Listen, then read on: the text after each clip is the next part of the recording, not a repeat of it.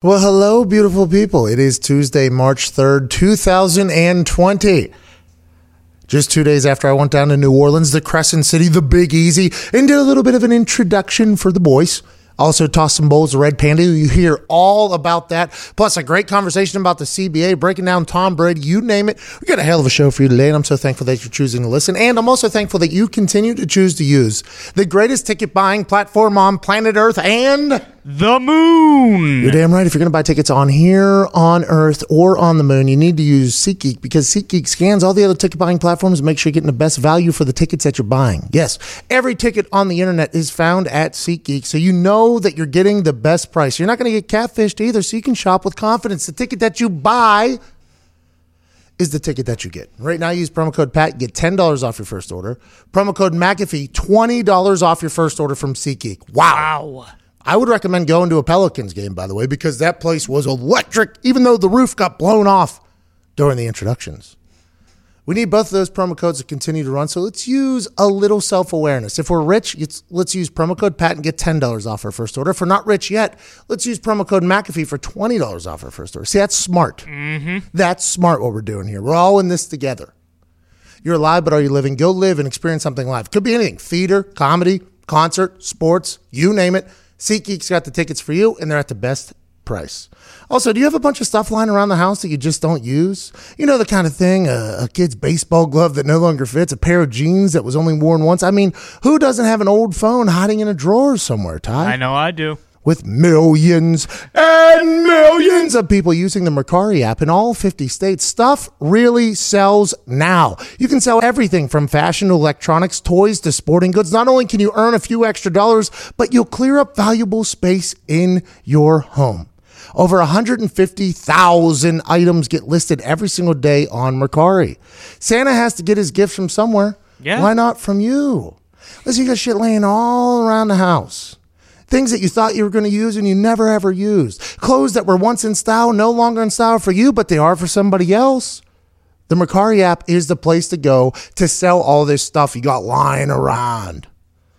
What are you waiting for? I know you got stuff you don't use. Sell it, ship it, and get paid with Mercari. You can find Mercari on the app stores on or on Mercari.com. That's M E R C A R I. Mercari, the selling app. It's easy to sell.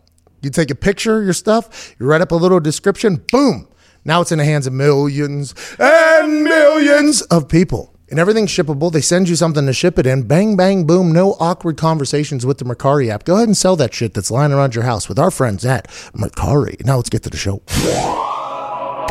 Obviously, had the chance to go down into the blender, the Smoothie King Center in New Orleans, and introduce the starting five. I didn't get to intro Zion last. He went second, which is where he's been all season, because I learned a lot of things. They don't want to put too much pressure on the 19 year old. They want him to know that it's Jrue Holiday's team. It's not his team. They don't need that weight on his shoulders. Last night was a massive game. Felt like a playoff atmosphere. LeBron James was standing about seven feet to my left. The crowd was loud, and I was having a good time. I'm very thankful for the Pelicans for the opportunity there and the hospitality. And I got to throw bowls to Red Panda.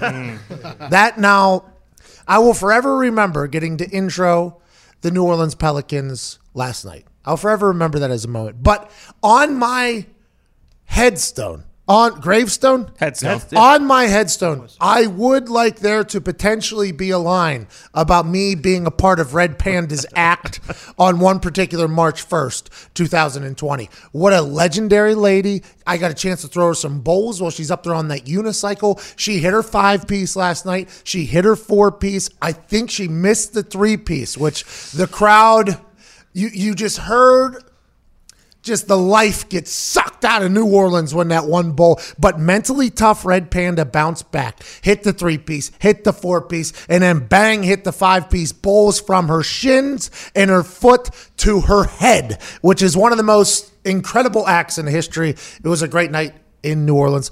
Obviously, we, the Pelicans, Patty Pelicans, lost to the new uh, the Los Angeles Lakers, led by LeBron James and the boys.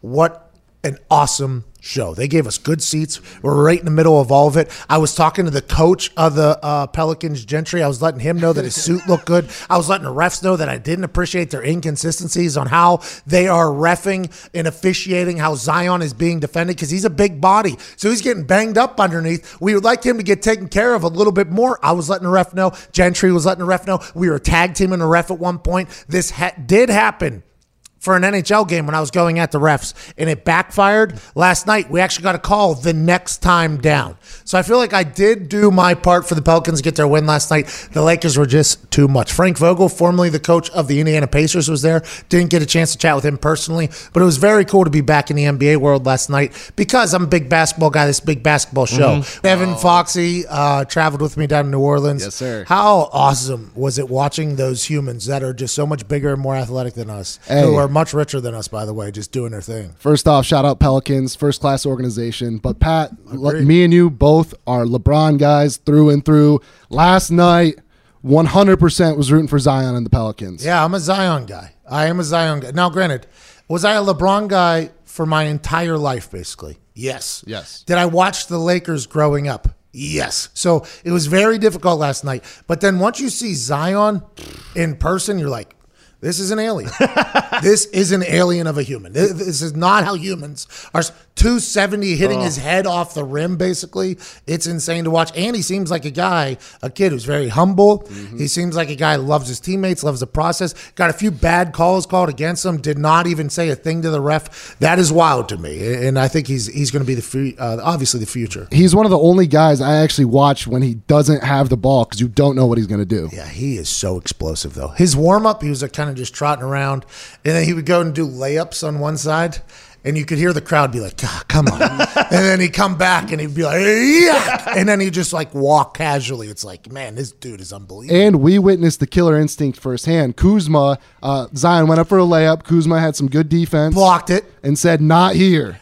Jogging by us, he goes, "Not here, young fella," or something like that. And he jogs by, and I was like, "Did Kuzma just?" Kuzma just said that because he said it in front of their bench, which is right in front of us. Yep. So he was trying to get people to hear that, right? But he didn't say it. I mean, it was an interesting situation. Next time down, Mm-hmm. Zion goes right at his head, right at his head. Bodies. Kuzma jogs right by us. I was like, right here, Kuzma, right here. I would like to think that at some point, Kuzma like gave a little chuckle to that. Yeah, I would think so. I like the way Kuzma plays too, by the way. I, I he's mm-hmm. he's done the whole Dennis Rodman. I'm going to become Yeah. a brand new player thing with the dyed hair. I like what he's doing. That was a great game last night. Ladies and gentlemen, joining us now on the phone is a man who's the NFLPA vice president, a man who's a legend for the Buffalo Bills and friend of the show, linebacker Lorenzo Alexander. Hey, what's going on? Hey, sorry, our computer crashed. We weren't able to call you. We apologize for the delay and the tardiness here in this phone call. Yeah, no worries, no worries at all. Just gotta get my kids to school here soon, but we're good. Okay, all right, dad of the year. You also got a lot of other things going on with the NFLPA and the CBA negotiations. Now, am I correct in saying this? The strike or lockout, if it was to happen, would not be until after this upcoming season. And the thought of a strike actually happening is insane due to the fact that 10 years ago, there was a lockout, which was on the owner's side, not on the player side. Is this something Right. that is all potentially on the table right now? Yeah, I think everything was on the table. Obviously, so far, um, all the votes uh, for leadership have been very close. I mean, the the executive committee, which I sit on, was six five um, against against taking the deal. Um, the player reps were 17-14 with one abstention for the deal, and so who knows what our players um, collectively will vote for. And so, uh, with that unknown, you have to prepare for every situation that might occur. They might take the deal, they may not. Well, we may have to go back to renego- renegotiate after next season. And then if we still don't like it, there may be possibly of a strike. And what you can see on Twitter, people are, as far as the players, are gearing up as far as getting support those guys that may feel the need to cross because of financial burdens that they have um, just from living life and having a family. Uh, Maurkice Pouncey Mike Pouncey, and I believe I forget who the third player was. Russell, Russell Okung. Russell Okung are offering up two hundred fifty thousand dollars. They said this will be separate from the already strike fund that's two hundred fifty thousand dollars. So the NFLPA has already put aside a potential two hundred fifty thousand dollars strike fund for players, and then these three guys Right. are trying to organize a group to put together more money. This is something you guys must have thought about for a long time. If there's already a two hundred fifty thousand dollars strike fund for every single player in the NFL.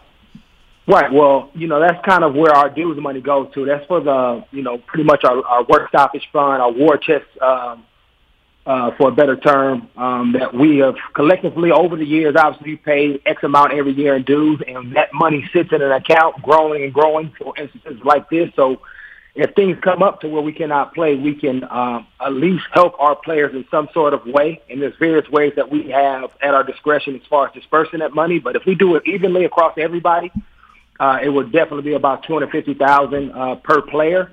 Um, but you see guys in, in a leadership role like a Russ, like the Pouncey twins, like some other guys around this league that have made a substantial amount of money who won't need that money, so they may forego that two fifty that the, the, the union will be able to provide them, as well as um, I think invest in other players as well by giving their own money just to help solidarity and really at in the end of the day to help us be able to gain leverage in what we want if it comes to us having a strike. If you guys have the strike, by the way, I'm happy I could be a part of that. That happened. I'm, I'm pumped. Yeah.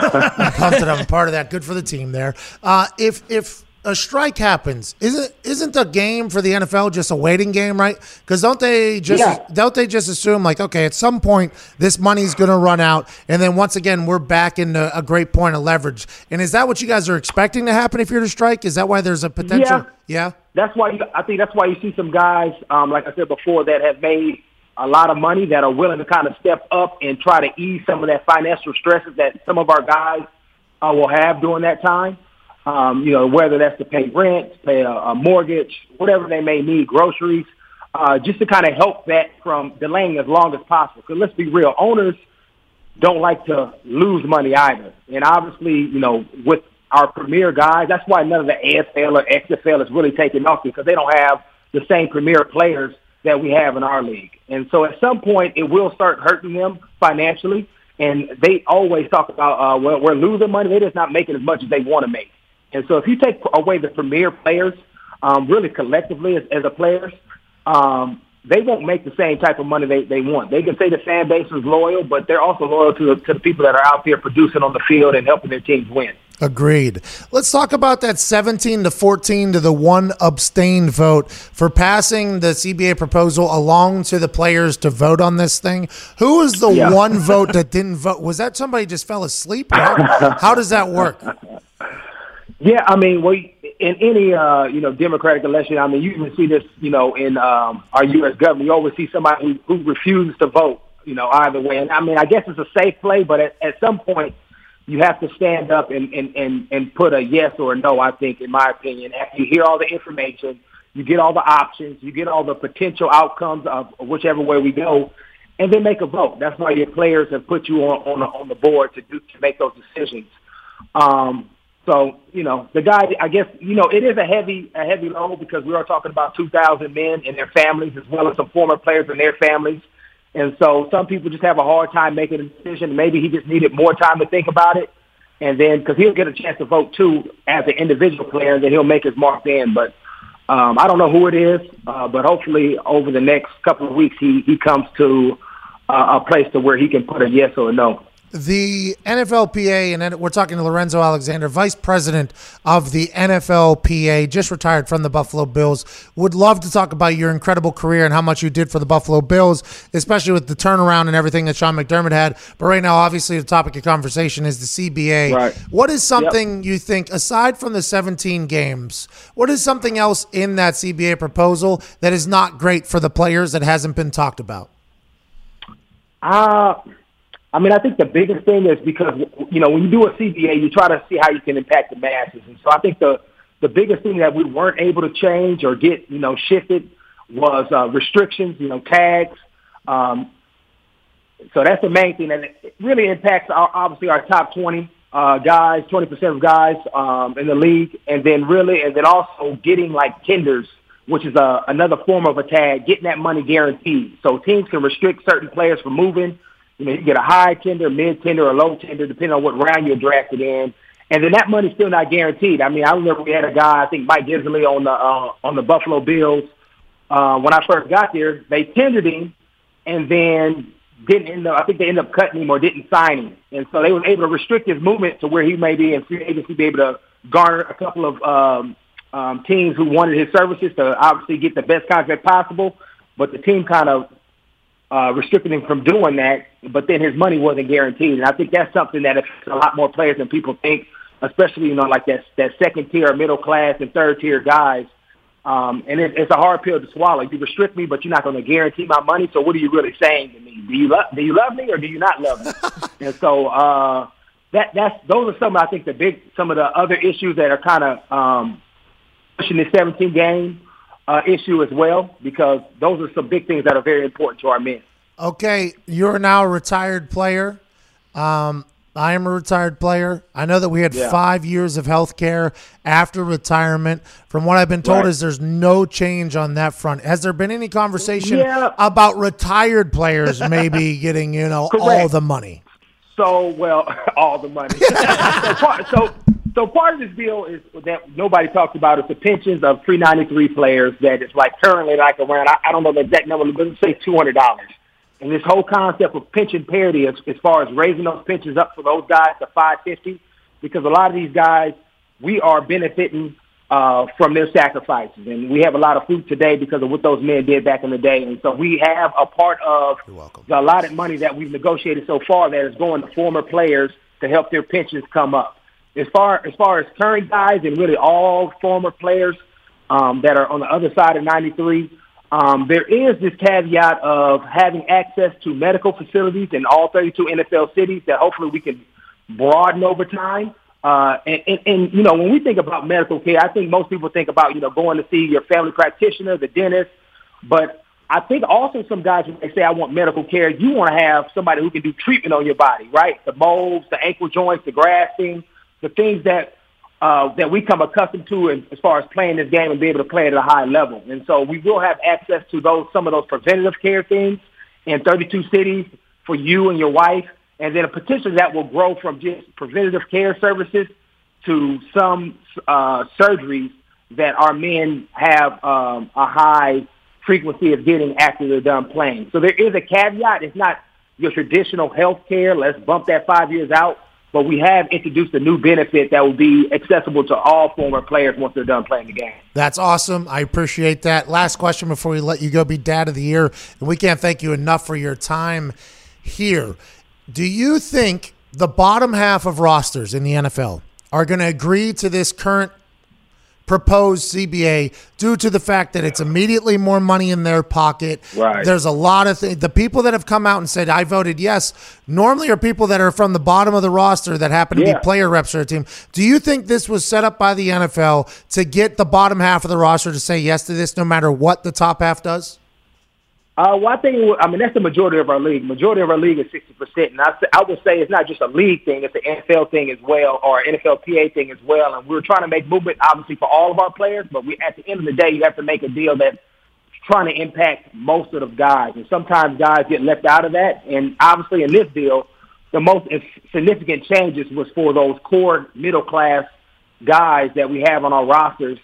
Um, and so, yeah, it is very advantageous. I at one time when I got in this league was one of those guys as well, and I probably would have said yes. I even said yes in this deal, just the way things structured and, and just thinking out, you know, long game as far as some of the the cons against it. But when I go to my men, I'm not trying to get them to vote the way I vote or the way they think they should vote. I want to present the information in the most unbiased way and make it clear. At the end of the day, you are playing 17 games. And so my first question, because sometimes you can phrase things like, hey, what's in this deal? Would you like to play 17? We made some movement. But guys may really may not want to play 17. So you have to ask them because we have a meeting later this week with just the Buffalo Bills guys that I've, I've you know obviously played with. Um, do you want to play 17? Okay, well this is what or 17. If not, okay, that's a non-starter. But if you do, this is this is what the deal looks like. Is this good enough? And I think those are the kind of stages that you have to kind of talk about the deal because obviously I have a lot of influence or um, player advocate. Pat DiMarco has a lot of influence. I believe he voted yes as well for the deal. Um, and so we can sway guys, but I don't want to do that. I want to make sure they understand everything that this deal entails. And then whether or not they want to play 17 or not, I think set alone because that is an, an added risk to your life and will prevent you from being the best dad you want to be when you're done playing. And so um, obviously I'm dealing with that. You know what the pains of, of playing football do, does as well. And so sometimes all money ain't good money. And I want players to really think about that before they go and put yes just because they're getting immediate gratification. Hmm. You voted yes, though, Lorenzo. I trust your brain. You've been around a long time. You were there. Yeah, I mean, I did vote yes, and I mean, I, obviously, I'm on the EC. My vote really, it just, it's just giving my perspective as far as where we're at. Um, I voted yes based on before even guys talk, started talk. Because my my fear is you try to go through a strike, and then guys start crossing, and then you end up in a worse place and that's just one of the realities that you have to face.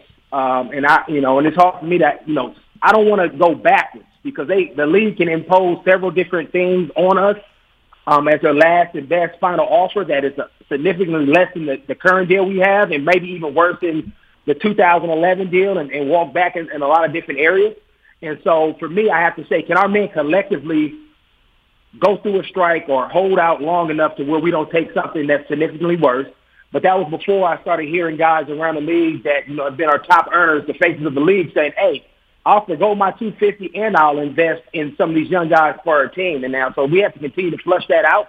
But if we can keep, create some real movement with the top um, earners in our league to really want to invest and, and create a, a place where guys have resources for legitimate things. I'm not talking about funding somebody's trip or anything, but legitimate things for their livelihood that's going to allow us to hold out and, and even get a better deal. Because if we're able to do a, a strike successfully, um, there is a potential of even getting a better deal. And so, um, you know, my mind is kind of shifted in, in that regard. And so I want to continue to flush out this, this new kind of proposed idea, and then maybe my mind shifts. But my the reason why I said yes is based on every single outcome I've seen, how history with strikes in the past have gone, haven't been very good for us, but they didn't have the type of money we do now and we don't have the type of guys that want to step up. So I may shift a little bit. And then also I, I voted yes because, you know, talking to guys, they were okay with 17. I'm not being a 15-year vet. The way I played, I couldn't see myself next season if I decided to come back playing a 17-game schedule.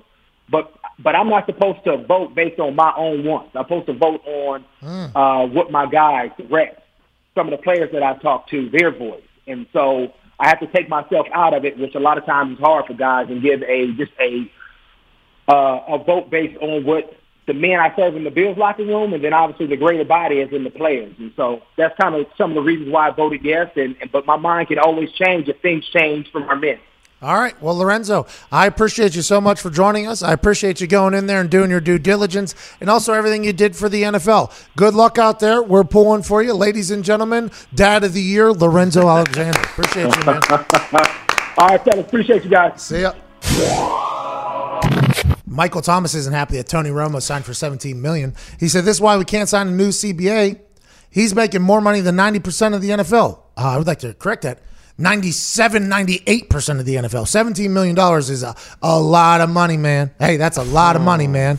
And by the way, Michael Thomas, I don't know how to tell you this we are making more money than 90% of NFL rosters as well right now. Our business right here is making more money than 90% of that's just the way business works, Mr. Thomas. Now, you can't compare these two. And Michael Thomas is 100% right in thinking, hey, we deserve more money. We want more money. We want all the money we could possibly get. I respect that. But to compare and think that Tony Romo's contract has anything to do with the CBA is just a wild, wild scene. And I respect that Michael Thomas says that's the reason why he doesn't agree with the new CBA. If it was something along the lines of he deserves more money because he's obviously outplayed his contract, I would respect that. But what Tony Romo does has absolutely nothing to do with what's going on here. By the way, Michael Thomas, I would love to show you the books of a lot of of businesses that revolve around sports and how well they're doing. Mm-hmm. Now, and I'd also like to show you all the books of the people that have failed and how little money they're making. That's a whole different ball game. But I love what Tony Romo did. I, oh. I would like everybody to know that I Pat McAfee love Tony Romo's decision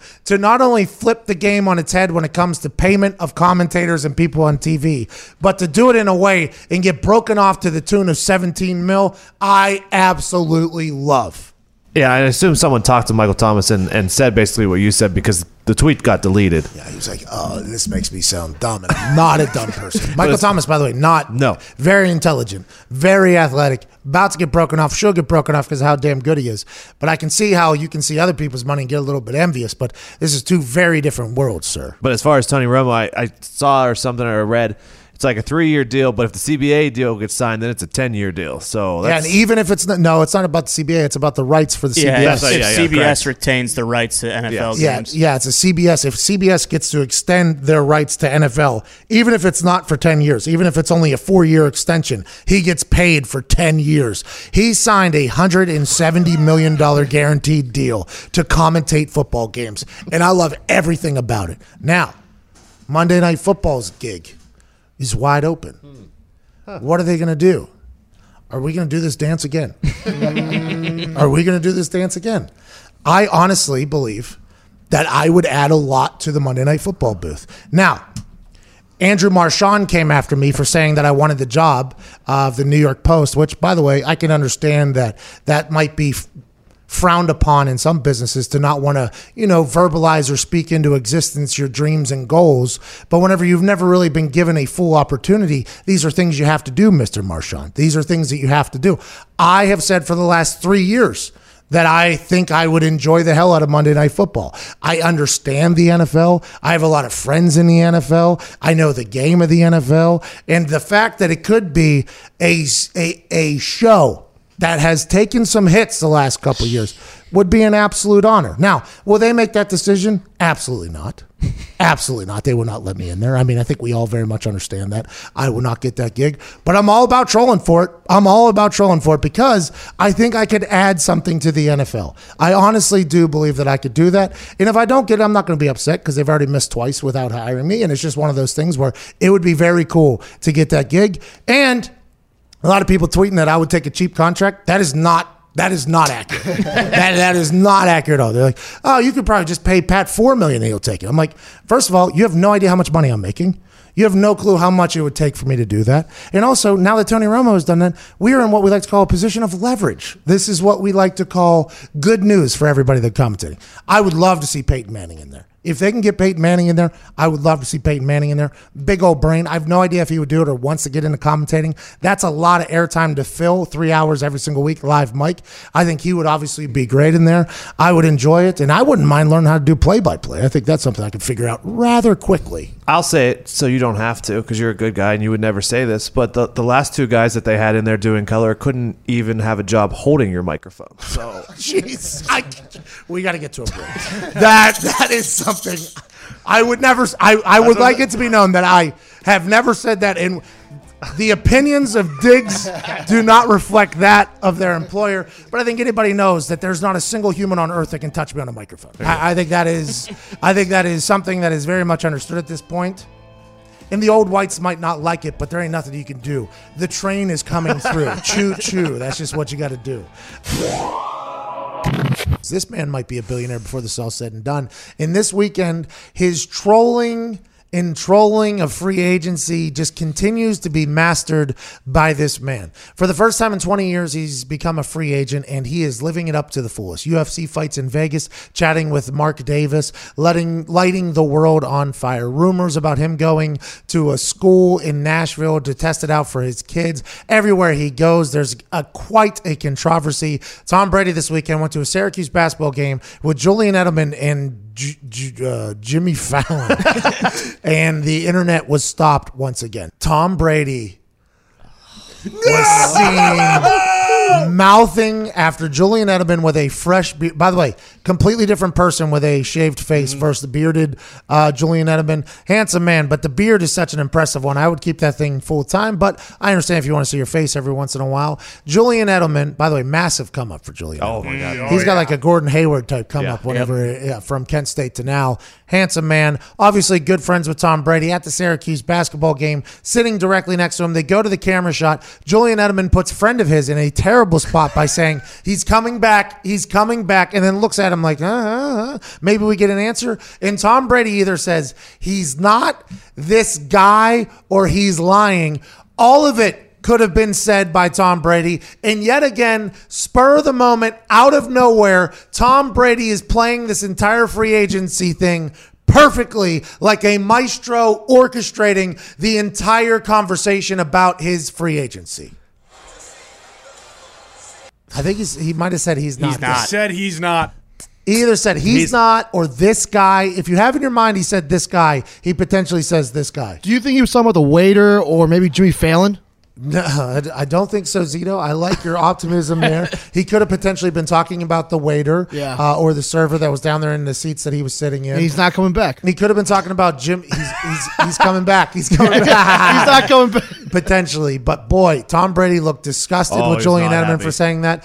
Julian Edelman then launched a T-shirt sale, uh, Tom for 2020 campaign. A democracy is what he called New England. I mean, I absolutely love Julian Edelman trying to profit off his friend here, stirring the pot, and I love that Tom Brady handled this thing perfectly. As a New England fan, seeing Julian Edelman and Tom Brady not only have that moment, but also FaceTiming old friend of their Mike Vrabel, who is the Tennessee Titans head coach, who would be a perfect landing spot for Tom Brady. The more and more we think about it, the more and more I think about it, that AJ Brown guy is all of a sudden quite a good and popular person to have on your team because Tom knows that he has a weapon. They have a great offensive line. You pay King Henry. Their defense is dominant. You got Mike Vrabel, who's a very, very good friend of yours. You're FaceTiming him while at a game. This seems like it's potentially a perfect fit for old Tom Brady. As a New England Patriots fan for your entire life, Connor Campbell, it has had to have sat in that this thing is over for the Tom Brady era in New England. It's almost as if they're making a mockery of New England fans at this point.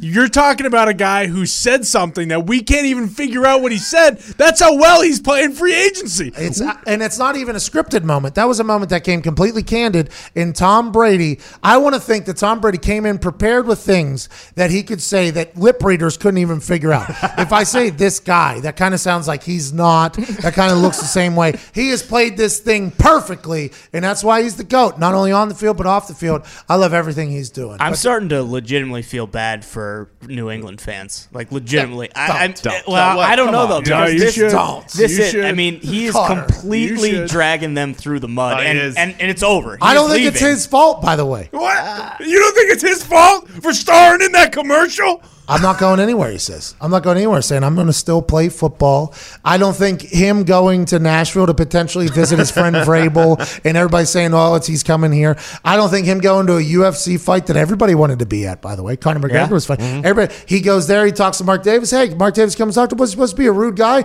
Bang, the whole thing happens. Maybe Tom Brady hates how big this has become. That's why he looked at Julian Edelman and goes, come on. Like, not now. But all he's done is just stir the pot even more. His answer on Instagram when they're saying who's he playing for next year, he gives a look. I love it. And if he does leave, this will be received worse than the decision was received in Cleveland. And I cannot wait for that. You could tell like Julian knew he shouldn't have been doing what he was doing because when he was yelling, he's coming back. He was not looking at Tom. He was looking away because he did not want to see Tom's face when he was yelling. That. Julian Edelman knows that that's a massive moment too. Julian Edelman knows he says those two sentences, everybody's going to be talking about it. So he played that thing perfectly. He looks over at Tom at one point, like "Hmm, maybe you want to give your answer now. He doesn't. And why the hell is Jimmy Fallon there? Have we figured out why Jimmy Fallon is there? Is that a little pick me up? Just just in case there's a blowout at the game or if there was something. Yeah. Snowstorm potentially Exactly, in Syracuse. yeah, yeah. he's if the there's uh, a guy delay. who the king used to have uh, come in and, and just keep him happy with jokes and stuff. Like a court jester. Yeah, he's a court jester for them. I was told once by a person that was in power. You okay, Becker? Sorry, I had something in my nose. So the um, I was told once by somebody in power at a place I worked that don't be the jester. Don't stoop to these people's levels. That was an exact exact sentence sent to me. I was like, jester sounds like a pretty good gig. you just come around and make everybody happy. That sounds like a pretty good time. I think that's Fallon's role here. The jester, his finger that he broke whenever he was hammered drunk Yeah, and almost his ripped it fingers. off. Whenever it was on the the Oh, table, it was a ring, that thing right? was just Oh. bend around like a banana thing around his ring, his middle finger. What a life Jimmy Fallon lives. Yeah. sitting there with Tom Brady and Julian Edelman. They just get wasted and just. Ah, I didn't want to say it. Jimmy Fallon's known to have a good time. Yeah. So maybe Tom Brady, Julian Edelman, and Jimmy Fallon just had a great time in Syracuse, New York, because that's where you'd want to go if you're doing Exactly. that. Why are they at that game? I have no idea. Uh, it was it was all planned out. Get this up was there. all planned out. Hey, they do not report people for jumping on cars in Syracuse, New York. I'll tell you that much. Julian knows that. Julian's a hell of a player. Maybe he plays quarterback next year. Nobody knows what's going to happen. Bill Belichick said, I'm not even going to combine to look quarterbacks. I got a defensive end down here in Middle Tennessee that I'm going to check out in the middle of the rain. yep. I respect that. Belichick's trolling now, too. Oh. Mm-hmm. You got Tom trolling, Belichick trolling. What's going to happen with the Patriots? Nobody knows. Is the dynasty over? Will one be able to survive without the other? Will one take a bet on himself to say, hey, the asterisk next to me that I couldn't do it without this man will no longer be because I'm going somewhere else? That is the conversation that we have to have because it's Tom Brady. He's the GOAT, and it's the offseason.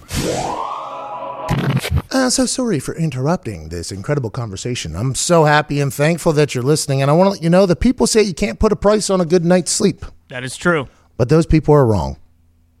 Wow, really?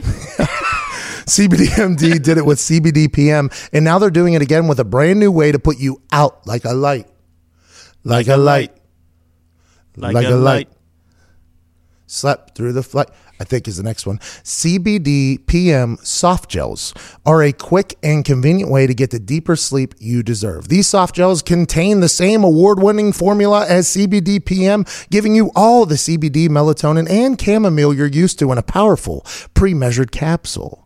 See, CBD PM was that uh, tincture, like you you uh, you drip it underneath your tongue, you let it sit for thirty seconds. They had a nice mint flavor. You swallow it, you wash it down with some water, then you're out thirty minutes later. Now they're putting all of that into a capsule. So not only do you get the CBD recovery stuff, which is beautiful, make your body feel better, you get the chamomile and the melatonin to put you out. like a light. And to make trying CBDMD for yourself even easier, they're offering listeners of this show 25% off your next order when you use the code McAfee at check. 25% off. My God. They're not going to make any money. And this shit does put you to bed, by the way. Mm-hmm. I use it every night. I used to have big time sleeping problem. Big time. Brain would never stop.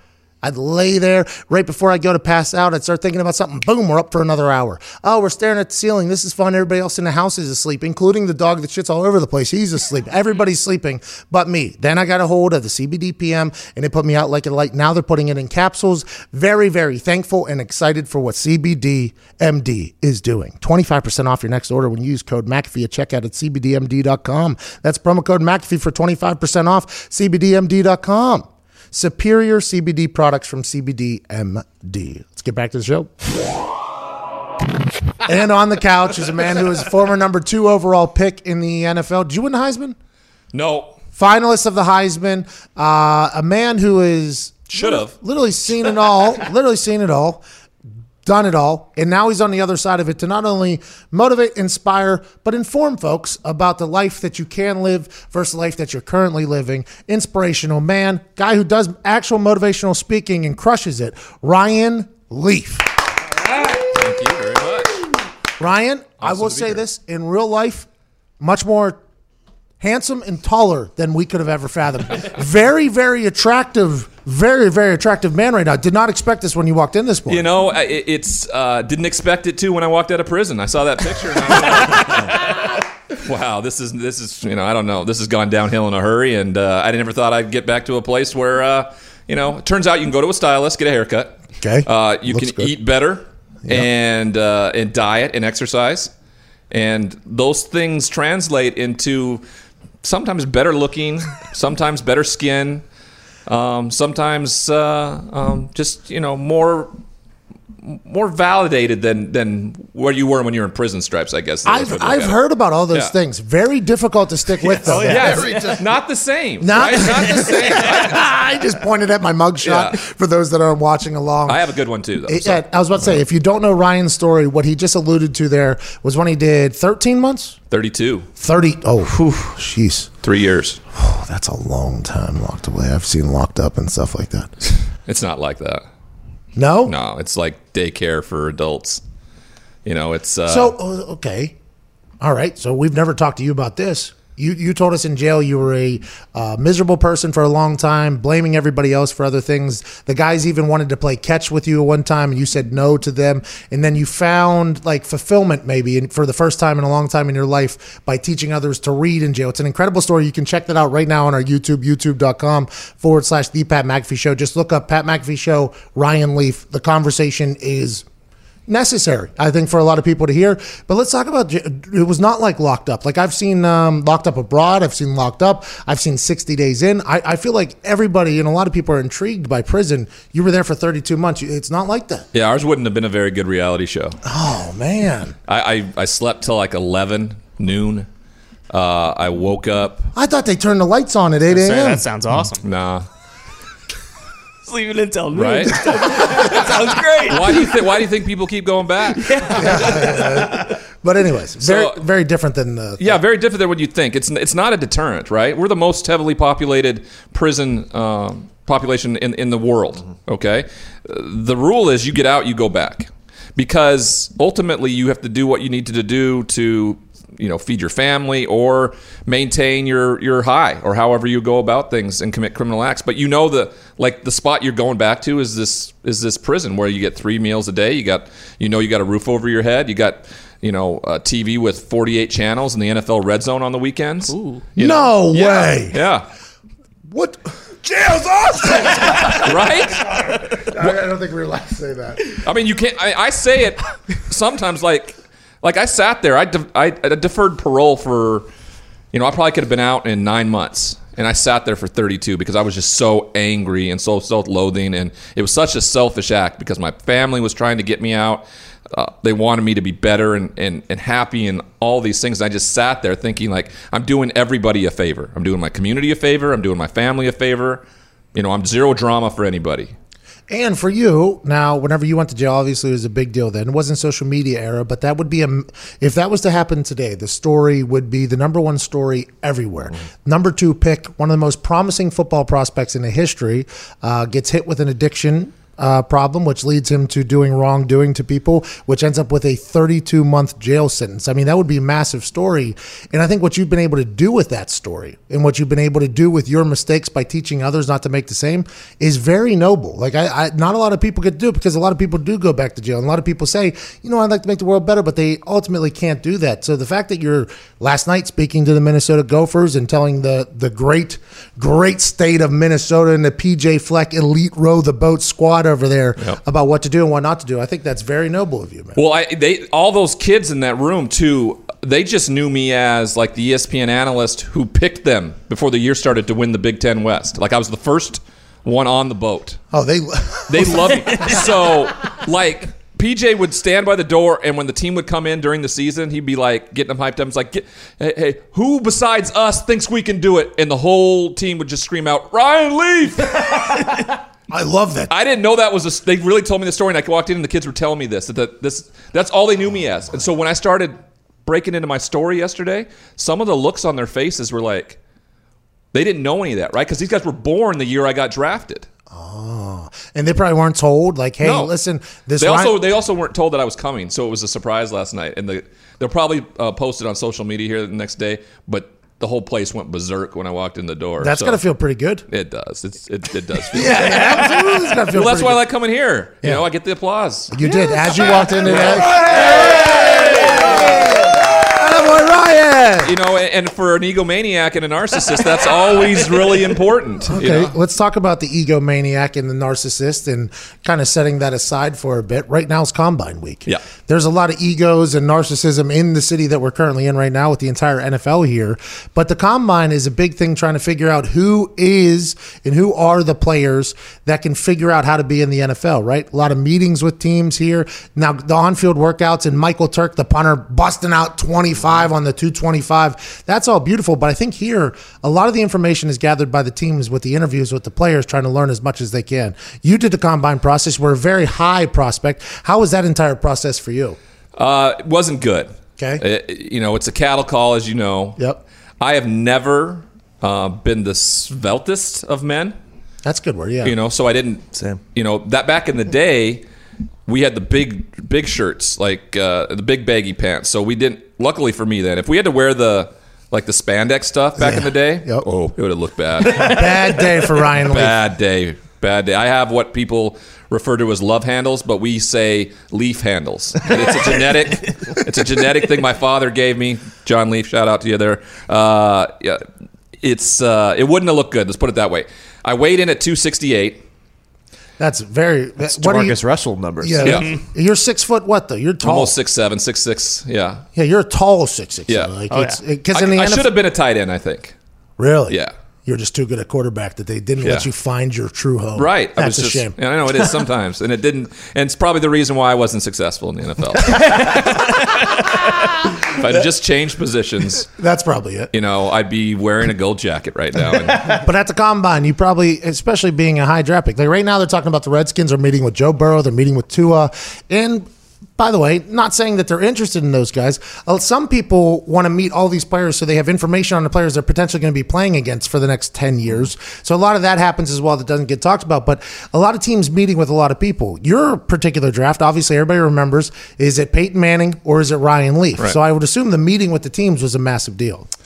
yeah, and, and we, you know, Peyton and I both kind of talked to one another, and we really didn't, we didn't care too much about, you know, who we met with or what we did at that time. We were, we were calling the shots. We were going to be the first or second pick in the draft. So we both didn't work out here. You know, I was supposed to meet with the Colts. Um, the Chicago Bears had me go do an MRI on my thumb that I had broken in high school, and it happened to be during the time uh, of the meeting with the Colts. Jim Mora really took that as a slight, and it became this huge news story that we were trying to manipulate our way out of Indianapolis and go to San Diego. Like, who would do that? San Diego was pretty nice. yeah, pretty nice. Indianapolis, I just want to let you know, great city. Great city. The weather, though, just can't compete with said weather in San Diego. And I was thinking about that, right? So I had developed this sense of like, you know, how you know, success is money, power, and prestige, and where where is you know that going to fit in the most? And it's San Diego, right? The beach, the babes, the money. I was just like, that's where I belong. And I'm a West Coast guy, and I had family there. so you skipped a meeting with the Colts on purpose. It wasn't on purpose. It really wasn't. we made it very clear that I wasn't necessarily interested in Indianapolis. Now, hey, the only reason why I was even a, an afterthought here is because Jim Irsay was, uh, you know, he loved the idea of, of me, the kind of gunslinger, the out of the box, edgy kind of guy that kind of fits his persona, right? Brother. Brother. Um, and even Hunter S. Thompson. I don't know if you guys Oh yeah. Oh, oh yes. Oh, yeah. Love this. Have you guys- Jim Irsay loves Hunter S. Thompson have as you well. guys seen the letter that he wrote Hunter S, that Hunter S. Thompson wrote Jim Irsay before the NFL draft that year? I saw you posted. I didn't Yeah. read it. What's it saying there? It's pretty much Jim. You need to. I will loan you the twenty million dollars to go get this kid. Ryan Leaf. Do not get Peyton Manning. He will be broken in half in the first day. pretty much. Pretty much what he says. You- Hunter S. Thompson says this to Yes. Jim Irsay. This this letter was unearthed about a year ago while I was sitting at a Dodgers game. I'm sitting at a Dodgers game with my wife. We're watching the game. Guy taps me on the shoulder. Said, "Hey, I grew up with Jim Irsay. I'm his buddy." And I'm like, "Oh, that's great." Oh, you're sitting in good seats. Oh yeah, we were. I, I'm a I'm a I'm a live game snob. I have. Oh, yeah. I, it's just I have to be Yeah. right. well, right and also action. there's a bunch of people. You're a bigger man. I mean, it's hard not to be there. Right. Yeah. So he taps me on the shoulder and he tells me the story, right? And he's like, he's like, so I was working for, he was working for AT and T or something like that, and I was overseas, and and Jim was sending me correspondence about um, this draft, and he sent me this letter that Hunter S. Thompson had sent him. And I go, he goes, have you ever seen it? And I'm like, no, I've never seen it. And he then proceeds to. Here it is, right here. Dear James, doesn't, by the way, Hunter S. Thompson doesn't call Jim Irsay Jim. He calls him James. James, yep. Hey, by the way, boss move. Oh yeah. Love that. Boss move. Love everything about that. Hunter S. Thompson, famed writer. Yes. Drug user, Mm, That too. He uh, Fear, Fear and and Loathing, Loathing. Fear and Loathing in Las Vegas. yes. is is his story. Basically. Johnny Depp. Dear James, in response to your addled request for a quick $30 million loan to secure the services of the Manning kid, I have to say no at this time. But the Leaf boy is another matter. He looks strong and Manning doesn't, or at least not strong enough to handle the welcome to the NFL business for two years without a world class offensive line. How are you fixed at left Tackle. Or for the next few years, James? Think about it. He's like questioning Jim Irsay in the middle of this. Think about it. You don't want a China doll back there when the freak sap comes crashing in. Okay, let me know if you need some money for Leaf. I expect to be very rich when this Depp movie comes out. Oh, Your faithful friend Hunter S. Thompson. By the way, he was right. Yeah, about the he was the- right. he was right about the depth. Now Peyton Manning, known gladiator in football, I think he has like the most consecutive starts. The ironic thing about it all is I missed my entire second season with an injury. so, it- but he had he then he emailed me this letter. Yeah. You know, and I so I went on the Rich Eisen show and I Rich will be here Rich is gonna be here too. I went on the Rich Eisen show and we we broke it that day that uh, and we put this letter out there and it just went kind of like viral. Yep, of course. And uh, it's hilarious. I mean, it's Hunter S. Thompson. Come on now. So you skipped a meeting with the Colts on purpose at Combine because you wanted to go to San Diego. Hunter S. Thompson was in your corner and Yeah. you said no. But let's you really did miss the meeting with the Colts and ultimately you ended up going number two to San Diego. Right. And at the time, I was I was pleased with that, and uh, you know, I thought it was the best opportunity. I wasn't thinking clearly. I didn't realize that Marshall Faulk and Marvin Harrison were in that locker room. Were you utilizing um, anything at this point, or that had not started? Your You mean drugs? Yeah. No. No. I was as morally against people who did drugs or drank growing up than anybody. That's why the that's why it's so ironic. okay. I have only the only drug I've ever used in my life is Vicodin. I was in I was in Amsterdam traveling once, and I used marijuana uh, because when in Rome, right? Yeah, you have to. You know, mm-hmm. Yeah, that's part and of it. and I went and saw Batman Begins, and I freaked the you know freaked out, and and and I never used it again. Batman Begins ruined your entire relationship with marijuana. yes, it Been did. there. Ra's al Ghul. Same thing happened to me with Cloverfield. Yeah. Oh, so I, you know, that had never been an issue. You know, drinking. You know, I was a binge drinker in college, where you just, you know, what, you go out with your buddies and A to B. Yeah, you Yep. know, so it wasn't, you know, I, I went out to get messed up. I didn't go out to like, boy, this Bacardi 151 tastes so good. and I can breathe fire with it. Yes. this, is, this is awesome. you know, it was exactly what it's always been for me, and it was a a way to self medicate. Yeah. And I was introduced to the Vicodin, of course, plain. You know, you are the doctors give it out like candy.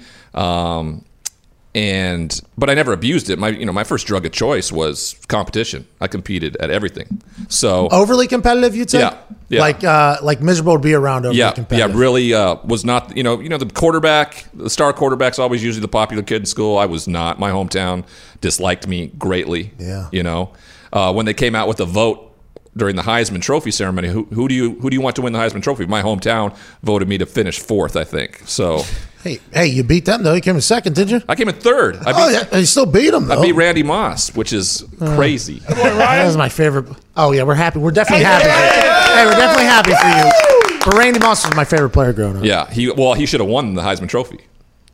He, there's, are you kidding me? That What he did season? at Marshall? Yeah, that year. That's uh, yeah. tough though. The thing is, because he was probably Yeah. at Marshall's, why they didn't. So, do it. try, but then the only defensive player ever to win was Charles Woodson, and he won it our year. Peyton, I mean, if anything, Peyton comes back. He has a great season. They win the SEC.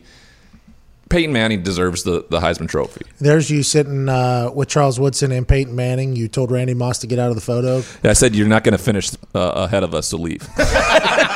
That's why I showed up at the ceremony with glasses on because he was just like, you know, I can't be here. Let's get to Alex in California real quick. Alex, what's up, bub? Hey, how's it going, Pat? Hey, life's good, man. Feel good Uh, Friday. reason I'm calling in today is I wanted to talk about uh, Jalen Hurts. You know, what a story, right? Started at Alabama, then uh, enters the transfer portal after the whole Tua national championship fiasco. Uh, then, you know, goes to Oklahoma, finishes second in the Heisman voting, and then goes to the com. Yeah, yeah, yeah. All right, we know, we know, we know Jalen Hurts' story. He ran a four five nine forty, which is, by the way, fast forty for a quarterback. Quarterbacks are not training on running forties, by the way. What so, Cole McDonald run? Four, six, five, two- eight. Okay, so I thought they said Jalen Hurts was the fastest quarterback. well, not that might have been the unofficial timing. The, uh, You know, the unofficial, the the, official. the official Okay. timing. Remember, those can be anywhere from point 0.3 off from each other, right? Right. I mean that that is real because you got some people timing it. Like I think Mayock used to time it for the NFL Network, and then that was like the one that everybody heard mm-hmm. basically because it was going out there, and then they would find out like, oh, the official one was like 0.2 off or 0.1 off because that's not an easy thing to do. Yeah, I was on the flight last night at Delta, and I'm just sitting there with the, with the thing, and the lady next to me is going, "What are you doing?" And I'm like, "I'm a scout." and I'm and these are official. All right, so when this flight attendant, this one I'm gonna, I'm gonna get her from the front Yeah. all the way to the back, and as soon as she touches that back wall, I'm gonna get it. I'm trying to practice here for the 40, but it's real though. Those things can be a little off. I don't think the 40 really matters for a quarterback much, aside from if you're gonna run an RPO style offense. But right now, the Well, who's the quarterback MVP? uh, Lamar Jackson for And sure, and I think Jalen Hurts could be a weapon in that particular fashion. Yep. So, but the difference between a four five eight to a four six five, don't think that's big of a deal whenever it comes to you know some stuff. But the quarterback situation coming out of this draft class, everybody says Joe Burrow. Lock it in as number one to the Cincinnati Bengals. Conversation has moved to Tua. Like, okay, is Miami going to try to get him? Is Detroit going to take him? Uh, and now there's conversations chatting about the Washington Redskins need to take him at number two. When Chase Young, who's potentially a generational talent at defensive end, is sitting there, and you just drafted a quarterback a year before, but it's a whole new operation over there, so that doesn't matter. We obviously asked you about your quarterback picks and your quarterback thoughts going into this draft. We had Jordan Palmer yesterday. He's working with Love. He's working with Joe Burrow. He's working with a lot of them. Got to hear a lot of him chatting about it. But I'd like to hear yours as a person who's not working with these players. Your thoughts on the quarterbacks in this draft. Who do you think is going to succeed? Who isn't going to succeed, and why? Well, Jordan has me. Jordan had me down uh, last Friday to speak with Joe and Cole and Steven and, and Love and that crew. So you know, I got a chance to to work with them a little bit because I wasn't going to be able to hear be here. I'm normally here with the quarterbacks to mentor them with the NFL Legends community. Oh, it's awesome. But they moved it to prime time on Thursday. Usually the quarterbacks went later in the week. And I was like busy uh, speaking this week leading up to it. So I didn't get a chance to. So I wanted to get down and see those young men, talk to them, see what they were thinking. Because, you know, they're exactly in the same spot I was, you know, 22 years ago. True. Right there. In, in particular, Joe Burrow. And so I wanted to kind of hear where his mind was. And he is so there is a, a swagger to him that is special, but it is not overwhelming arrogance. Like off the field, like in that moment, most you know big time quarterbacks when I go to their schools to talk, they look at me and think, "Well, that's a great story, but that will never be me." Got you. So they don't interact. Where Joe was simply notebook open, questions, and just same same way that uh, Patrick Mahomes was and Deshaun Watson were when I mentored those guys three years ago here at the combine. Wow, that's awesome to hear. It is, and that's why I. I I have a top five right now of, of who I think are at the quarterback position. Uh, Hold on, ladies and gentlemen. Ryan Leaf's top five quarterbacks of this year's draft class. Well, first it's Joe Burrow, and it doesn't mean it's Cincinnati Bengals. Um, if I'm him, and this is where he'll have the most leverage any rookie will have, um, because of the rookie salary cap, right? I mean, it's it's capped. You know what you're getting. You can't you can't withhold your play for more money or something like that. So now it's about determining where you go. And I know it's home, but the Cincinnati Bengals uh, systematically have proved to be not a contender. And if I'm somebody who has that kind of leverage at the top right now, I go to my agent. I say, "You make sure I'm hiring you for a reason, right? Make sure you go. Make sure I go number one." But make sure it's to a contender. You figure it out. This is your job. That would be, by the way, because that has been a conversation that has been happening for the last few weeks. It's Right. like it's seeked out, and, and Joe had to answer questions to it just a couple days ago where he said, I, this is all what other people have said. I will play anywhere. I am a, a football player. I'm a player. By the way, great answer by him. He had to answer it that way. But now, if you start thinking about it from an outside standpoint and you're like thinking for Joe Burrow, even though Joe Burrow might not be thinking this way, but if you're thinking for him, it's like, hey, if you think back to a couple players that have made this decision, Eli Manning said, I'm not going to go there. I'm going to go over there. Philip Rivers goes there. And they basically, if you if you look at it, pretty similar careers. One of them has two Super Bowls, though. The other one does not. And I'm not saying that it was a good decision to do what he did. That team has obviously since left that city and gone to another place. And I'm not saying Cincinnati would ever leave, the Bengals would ever leave. But I think being in an organization that and this is I don't know who said this. Somebody said it, and that was related to Joe said committing to winning. Like that's a real thing in the NFL. There are some organizations that you know, like okay, there's winners winners here. Like whenever people would come to the Colts and they get inside of our building, they would say like, oh, like this is a winning or like it's just different in some places. And the Bengals, although they had success there for a little bit, haven't proved to be a contender, a perennial contender, which could that change with the talented Joe Burrow? Possibly. Could that change with Zac Taylor? Maybe. But if you're thinking for Joe Burrow, you're like, oh, that place, yeah, there's no indoor facility. There's, uh, I mean, it's just like, that seems like such a petty thing, but it's real. It's like, do they really care about winning in that place if they're not willing to invest in the actual product? I don't know. That'll be interesting to see what happens. It will be, and I'm interested to see how it plays out because uh, after meeting the young man and then watching him perform all year long, I want, I just want the best for him. Hell yeah. You I would know? like to see him a lot. He's a player. I'd love to see him in an atmosphere where he can be exciting and win uh, right away. And, uh, and and sometimes the best players go to bad spots, but then you got generational players, the likes of Peyton Manning, who go to a Colts place that wasn't known for winning at the time, Mhm. but a guy can translate and turn a program into a winner, where people now walk into that facility and go, oh, "Okay, this this feels like a winning atmosphere." Which, by the way, Joe Burrow could do for Cincinnati. He has an Ohio kid. We're not ruling that out. I'm not saying, but the conversation has been like, man, it would be nice to see him go to a good place. Who So- got at number two? At number two, I got Justin Herbert out of Oh. Oregon. Air Bear. Yeah, Air Bear. He is well. He's somebody I've got to see very closely, covering the Pac-12 for the last three years, and he's gradually gotten better. He came back. He spurned the NFL and all its millions a year ago. Probably would have been the second guy drafted a year ago. He comes back. Not only does he lead his team to a Pac-12 championship, he wins the Rose Bowl and is an MVP. He goes out and dominates the Senior Bowl as MVP down there and a captain. He comes to the combine, and I always knew at the combine that guy was going to just just blow it away because he measures like crazy. His arm strength is like a howitzer. He does all the right things. He is as smart as anybody. He won the Campbell Award this last year, which What's is the that? academic Heisman, essentially. Hmm. Uh, he is. Oh, so he's like a brainiac. he's I- a special, special young man. He, he has that look about him, though, and, and I think I'm not the only person that says this. I think a lot of people. In, and by the way, I only got to see him in that Pac-12 championship game, which they lost, right? No, they thumped Utah.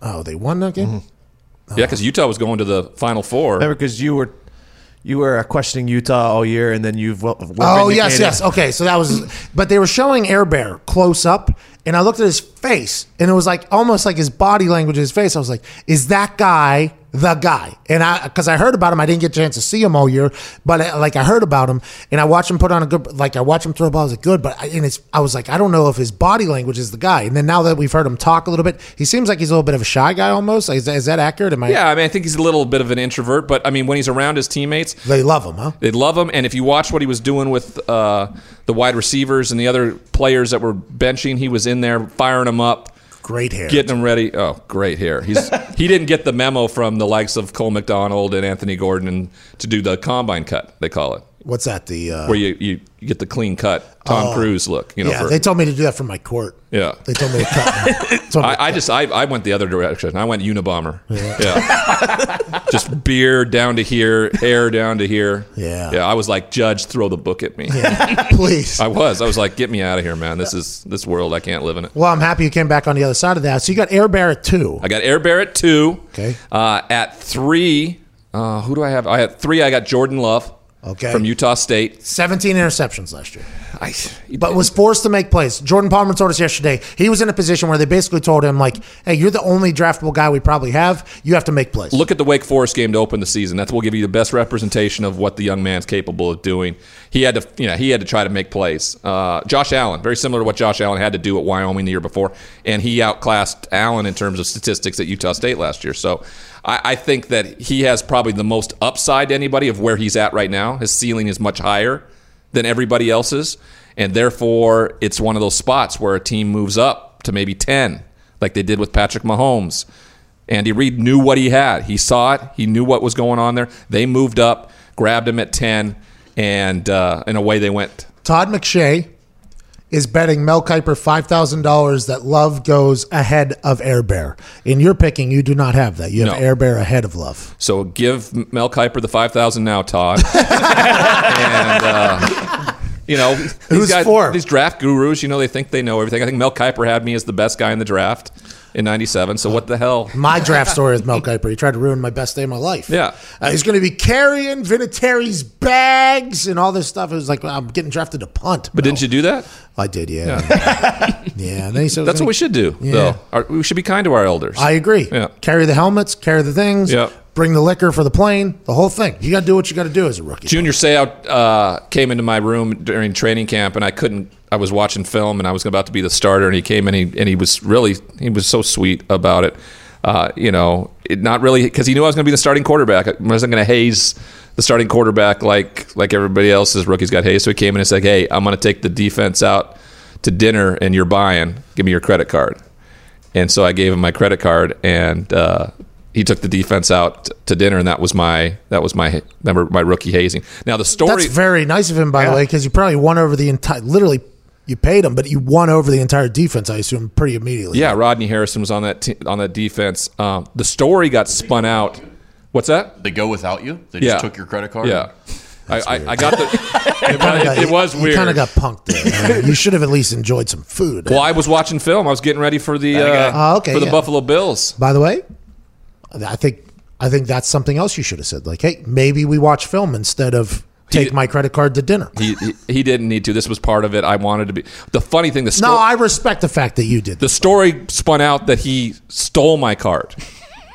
Oh, that he came in and said, "Give me stole that." it. No, like like he came in when I wasn't there, took it, went and, and then surprised me with this bill, and then I was really really upset because we got into it at practice later in the week after I think I threw a pick and he lit me up or something like that. Which was it's just practice, junior practice, like a bat out of hell. Well, he's a great player. So that was the story that got spun out and was there for years and years and years. And I just never, I, I always corrected it, but no one, I don't know if anybody, but I was like, that never happened.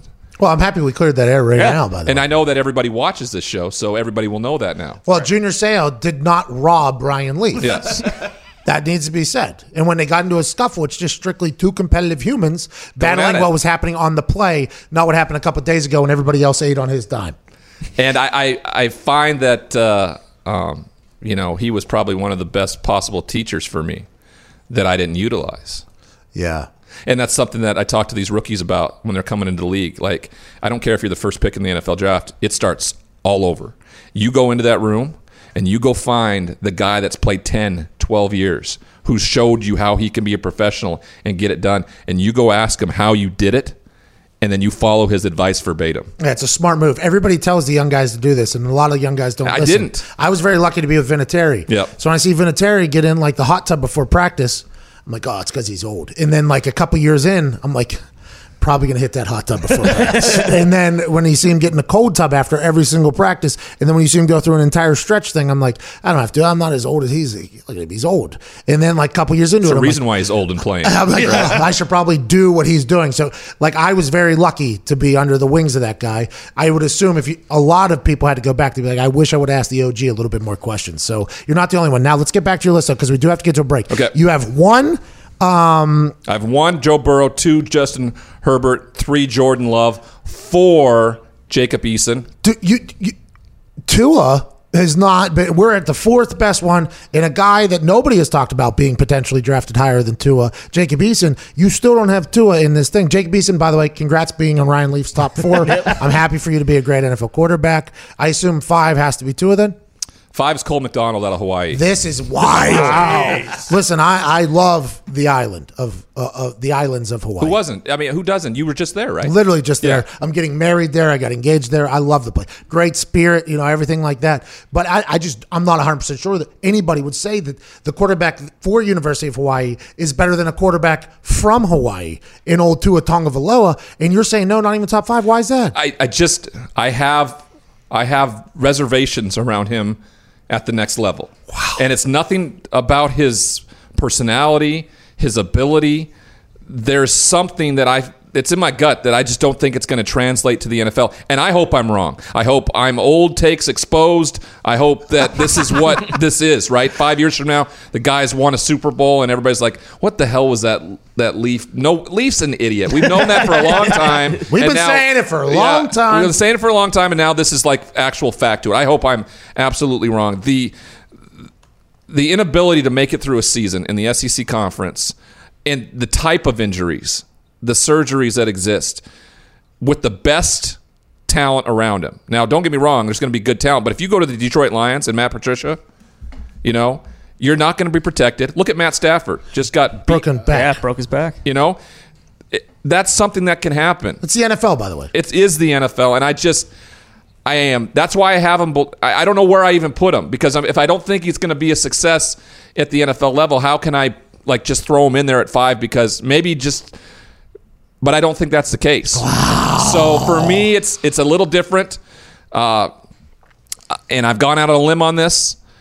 And I may be completely wrong. It's a feeling that I have, and I think it's a feeling that a lot of people have, but aren't willing to actually voice it because he's just been so darn good. He might be one of the most accurate Oh, oh, oh. passers I've seen in the NFL. Don't need to hear you back off this. one. I, I, by the way, I don't think I would draft Tua ahead of Burrow, but I would draft Tua to sit for a year and get healthy and watch a veteran play and see if he can handle himself. But four surgeries in two years, and when it happened, even I said it. Like that is alarming. Who is that? Is that Detroit to sit behind Stafford for a year? uh, anywhere, but he goes to Miami, sit behind Fitzpatrick for a year. You know what I mean? I think there's a lot of places where he could potentially do that. I'm afraid if he goes to Miami, all of a sudden a year from now, he looks like a beatnik with a beard like Fitzpatrick. and, So sorry to interrupt. Um, we hope you're enjoying today's show, honestly. Mm-hmm. Like, we hope you are listening, going, you know what? Not a bad show here. Pretty good little show. Pretty good little show these guys are. If you're enjoying it, please tell a friend or two.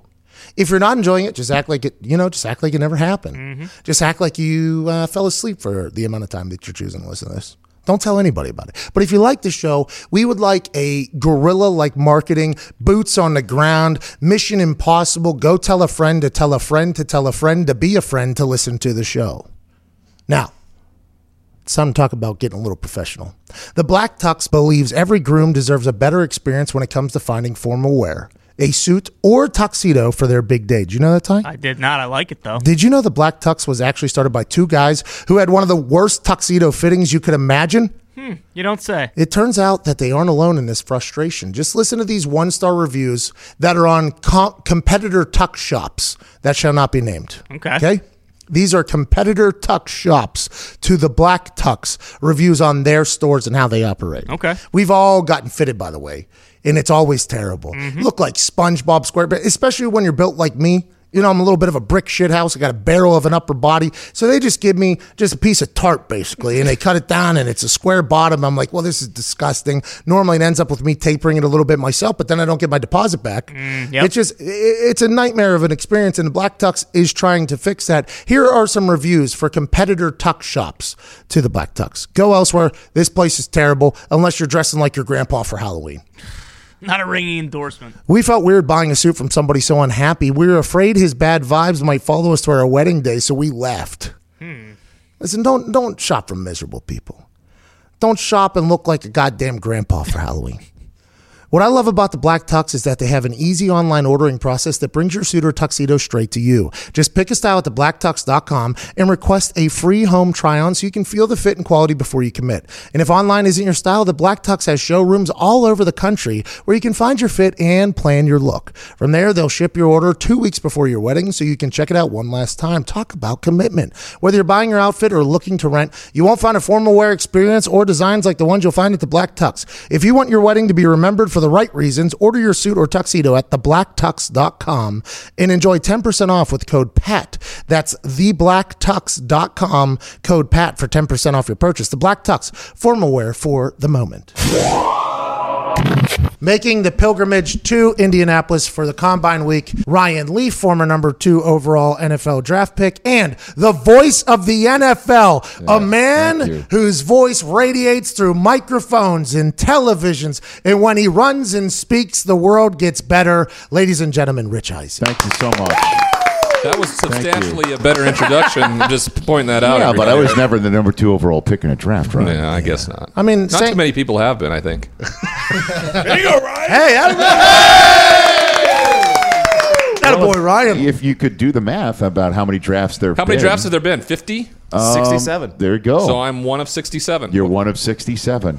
And later on, you'll be one of 68. Yep. D- uh, that was not accurate. They're, they're, You sure? Yeah, hundred percent. We do not have a Did stats. you just throw that out? oh, It sounds about right, though, doesn't it? Well, I mean, I'm trying to think here about common draft.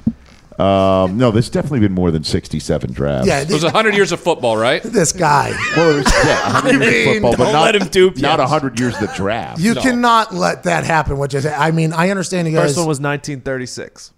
Okay. First draft was 36. no, Yeah. you're 84 make- years. I was told there'd be no math on the Pat McAfee Yes. show. I think that's 84 I think years. that's right? implied that there's no math on the Pat McAfee show, but I just did great math, by the way. Just But who, and who knows if there was drafts during World War II? So we got Well, to think about there that. definitely was. There was Definitely. a draft. but, uh, anyways, the dra- NFL draft. Yeah, there it is. Right. oh, guess what we did in the first hour? What did you do in the first hour? we showed the Hunter S. Thompson letter. How great is that story? incredible. Ryan came on the show, was that like two summers ago or something like that? Yeah. And you're like, I got this letter from Hunter S. Thompson that he wrote to James Irsay. James Irsay. Yeah. Is that one of the greatest Awesome. ar- artifacts of sports and pop culture? Awesome. He, he was right about the Johnny Depp movie making him a lot of money. I assume he made. No, they made They, no money. they made no money on that, actually. Oh, so he was wrong in It a everything and part of that. Wrong on the whole letter. Hunter S. Thompson. Well, no, he was correct about Sapp coming to Wrexham. he was spot on that Sapp was going to come wreck somebody, but other than that, But he'd already been doing that, so that was not necessarily being. I know, yeah, You know, He'd already- proficient in what he was already about to happen. established. Yeah, Yes, he had yeah. already established himself as the QB killer by that point. Rich, as the combine, this is something you're, I mean, deeply a part of. I- Yes. I, mean, your voice is something that is talked over a lot of future superstars in the NFL's workouts. in That's- hushed tones. No, that's Yeah. real. It's like golf, though, the Right. way you'd have to do it. Because, Yes. But back in the day, nobody outside the NFL network was even allowed in the building. So, Correct. So your voice and what you were seeing was the only way people could see a lot of things. So you are a part of a lot of history with the combine. This year, Yes. feels like there's more conversations about what could potentially happen in the quarterback world than of the past. Or am I wrong in thinking? Well, because I think uh, you're not wrong, uh, but I think it's because this is the greatest quarterback free agency period we're ever going to see. Awesome. I mean, other than Peyton Manning being up for grabs uh, several years ago, um, but he had a neck problem, as we all remember, that might have tamped down his uh, market, and also he didn't want to go to an entire conference because he didn't want to be in the same conference as his brother, apparently. So all that together, you've got Tom Brady and Philip Rivers and. Um, and and Teddy Ja- and Te- well, Jameis might be in play, and, And Brees was until he made the decision. Right. Which so- made Teddy and Taysom potentially. I and mean, Derek Carr could be in play if the Raiders do go a free agent route. Um, but Brady looms over all of this because you've got the goat saying, uh, "I'm I'm open for all ideas right now," supposedly. And if the Chargers do get him, and I think they absolutely need him in the worst possible way, because they're opening up this beautiful new stadium that the Rams have paid mm-hmm. for, mm-hmm. and the Chargers. I, I, look, I've lived in Los Angeles since 2003. I've met one diehard Chargers fan. He's Dr. Bobby Katz, who delivered all three of my children. and you, well, I guess you're you're another one. I'm a diehard Okay, there you go. Fan, yeah. So we're now it's now doubled the number of people that I've met from Los Angeles. That's Um, significant. You and- doubled. And and and number my my my three beautiful children um, have never asked me about a Chargers game once. But if Tom Brady comes, they'll want to go. They'll want a jersey. They'll want all of that. The billboards will be everywhere. And for relevance in the Los Angeles market, as they're opening up this stadium, you only get one shot at it. we talked to we talked to Tom Telesco earlier this week. He formerly with the Colts, now obviously general And manager. what did he what did he uh, cough up? Well, he told us everything. it I must have missed that episode of the oh, Pat McAfee show. Rich. He told us Right. everything. He said, "Listen, not saying no to Tom Brady." Didn't he? Know what he he said? did say Right. that. And then he even said, like, hey, we got a backup, Tyrod Taylor, winning football player. And we're like, oh, so maybe him. He's like, maybe. And then he said, anything is on the table right now. I don't think Tom Brady is out of play for the Chargers. That is a move I think they have to make. When Peyton was up, the Rams were going to LA. A lot of conversation was like, hey, new team in LA. Right. Let's get Peyton there. They'll sell tickets. That, that was a conversation, the rumors that were happening. He obviously ends up with Denver, but the Chargers need something. And if it's Tom Brady, it's immediate relevance if that is what happened. Well, again, the Rams were in the NFC, and the word on the Yeah. street was that he didn't want to uh, have to maybe prevent his brother from going to the Super Bowl. I respect it. And so I don't, but I guess. I get it. Um, I don't know if it's true or not. That was part of and he of the didn't rumor. want the Monday Night Football job because he wanted to talk Correct, about it. yeah. I love how much Peyton loves his brother, but it's like for the sake of like the fans, like Manning brothers. Right. Peyton talking about Eli during a game, awesome, because Mm-hmm. he'd be emotional in there. Peyton playing Eli in a potential NFC championship, awesome for the fans. Better res- if they played in the Super Bowl though too. Maybe he was thinking about that. Well, that's what he wanted to do. He wanted to, like, apparently. Apparently. Although uh, uh, uh, he he did um, uh, work out for Jim Harbaugh and the Niners at the time too, so they were in the NFC. Yep. And look, I mean, Brady can uh, go to Los Angeles, and that team, as we all know, uh, destroyed the Ravens in the playoffs a couple of years ago. we're supposed got- to beat the Patriots. before they got destroyed by Yeah. New if England. it's not if it's not about they finish 12 and 4 if they don't lose the tiebreaker to Kansas City they're the number 2 seed Correct. number 1 sorry number 1 seed of course the home field advantage wouldn't be the same there in Carson as it is in Arrowhead Yes. but they had to go on the road At the home of the I can tell you right now, the worst game I've ever played in my life in Arrowhead Stadium. Okay, third game of my career. In fact, I think my career was over after that game. But you were not told these things, right? You're standing on the sideline. You are not freaks told. you out, right? It Oh, freaks you out. It's like a bomb. It's like it's like a flyover. You're like, really well, where did that thing come, where did that come from? and I like literally looked Right. at people and I'm like, I am like, I my know. focus is gone. Why didn't you tell me this was going to happen, people? Yeah, I agree. Right? Actually, the first Thursday night game we ever did on NFL Network was a Thanksgiving night in Arrowhead, uh, where, by the way, uh, Schefter had a big, huge ass scoop before the game that no matter what Jake Plummer was going to do that night, Jake Cutler was getting the job the next week. To the point where Pat Bowlen came and went to our trailer in the parking lot, our green room in the parking lot, looking for Schefter. Oh. And it was obvious to me that the future Hall of Fame owner of the Broncos had been scooped by Schefter himself. He had no idea that this was actually happening. According to my sources, no matter what happens Dude, tonight on Thursday, Pat Bowlen like strode up like on on a, with, with his cool ass leather jacket, his cool ass shades, everything was cool. This guy was like literally looking for the horse that he probably just got off of drive, drive his horse back to come find us. It's amazing. Um, but anyway, that night Mariucci warned us. He goes when they do home of the get ready for it because he didn't know about it the first time. Yep. He was a coach there, and it freaked him out. they're an awesome fan base. I mean, an incredible fan base. Like seeing Right. them have success this year and success to come. They're about to break off Patrick Mahomes. Patrick Right. Mahomes is a guy that you just talked about. Somebody maybe a quarterback slipping to ten or something like that, just like Pat. If you look at the top of this draft class, Joe Burrow. People now are talking about. The number two pick with the Washington Redskins, they should think about taking Tua, even though they drafted Dwayne Haskins last year, and they got Chase Young sitting there, a potential generational talent. Right. There feels like there's a lot of potential moves in his top five to happen. I mean, Joe Burrow had to answer questions on whether or not he would play in Cincinnati. Well, he brought that on himself. Yeah. okay. I mean, uh, He talked about the leverage part me- of it. here's- And Jordan Palmer, Carson Palmer's brother's training him. I mean, there's well, a I lot. mean, f let's take this one by one here. The leverage part of it. You're slotted. You know how much money you're going to make. You know how long the contract's going to be. The only word leverage comes into play is if you exact it to try and not go there. Oh, yeah. So if you drop leverage, we all we we all get it. We Mm-hmm. all understand what you're saying. The other thing too is that um, when when asked about it, he goes, "If they take me, they take me." Now, Pat, now he. you no, Pat. You just got engaged, correct? Okay. Hey, good All for right. me, by the way. Congratulations, by the way. Right? All right. You just got engaged. hey, hey, hold on. Ty just got engaged. Hey! Thank you. Thank you. There's love all around Hold- in this room, man. Diggs just got engaged. Hey! What about you slackers in the back? They're, they're married to Can't the even get a game. date. Uh, they're married to the game. Okay, they're, they're they're married to each other. The reason why I bring all this up, and everybody out there in the Pat McAfee show listening and viewing audience, Yeah. You all are getting engaged, right? Or you just got engaged. What if you heard secondhand through a friend of your fiance, Sam. your fiance's, uh-huh. okay? You found out through a friend that when it was apparent you were about to engage, to be married to this uh-huh. woman, her response to her friend was, if he proposes, he proposes. Not ideal.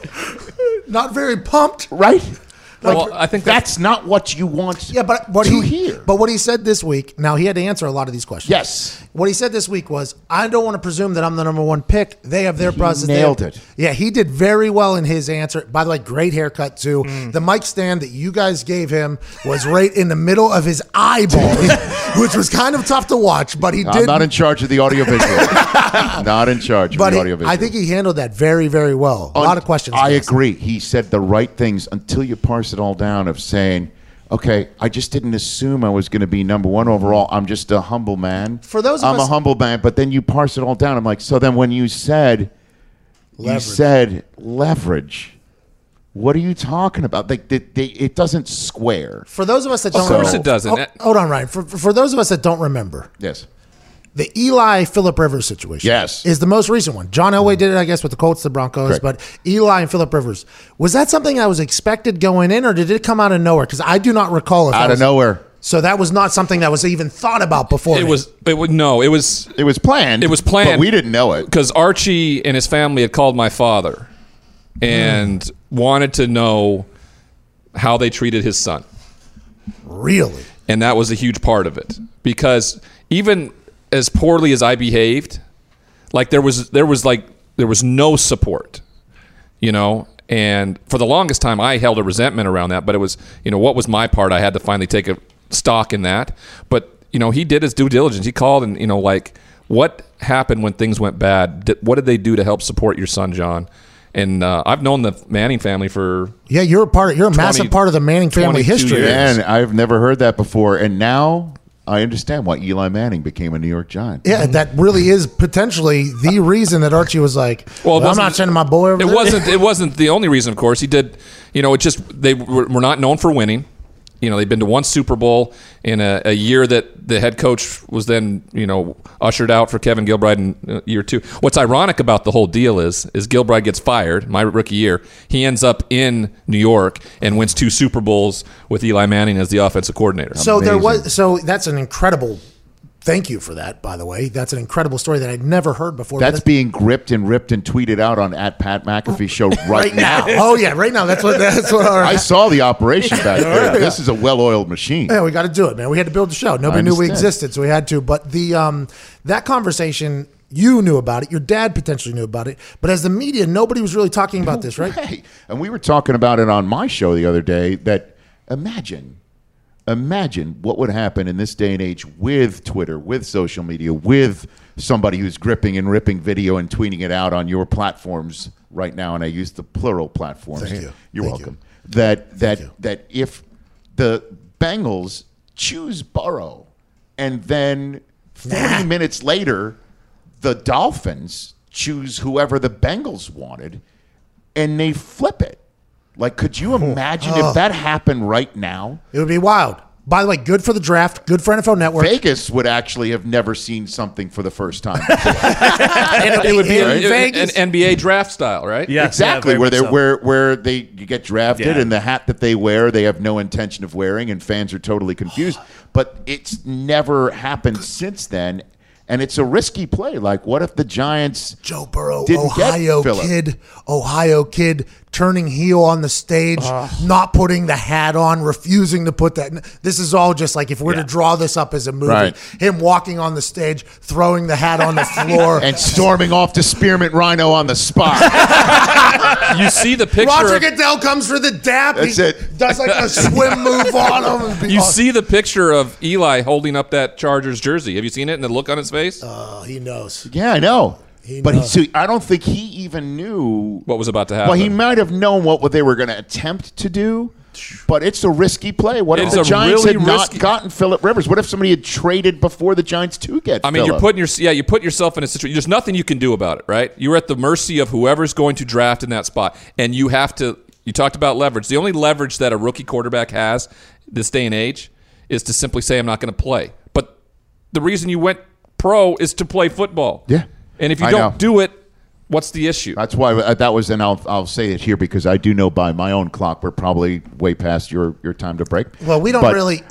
But no, no, look, floatings. this, They this is float. what happens when you have me on as a guest. I'm very well aware of what you're in, but also just to wrap it all up, that's what that was the most impressive thing that Burrow said this week. Is I- I, am a football player. I play to play football. Like so, I thought that was his best line. By the way, incredibly handled press conference.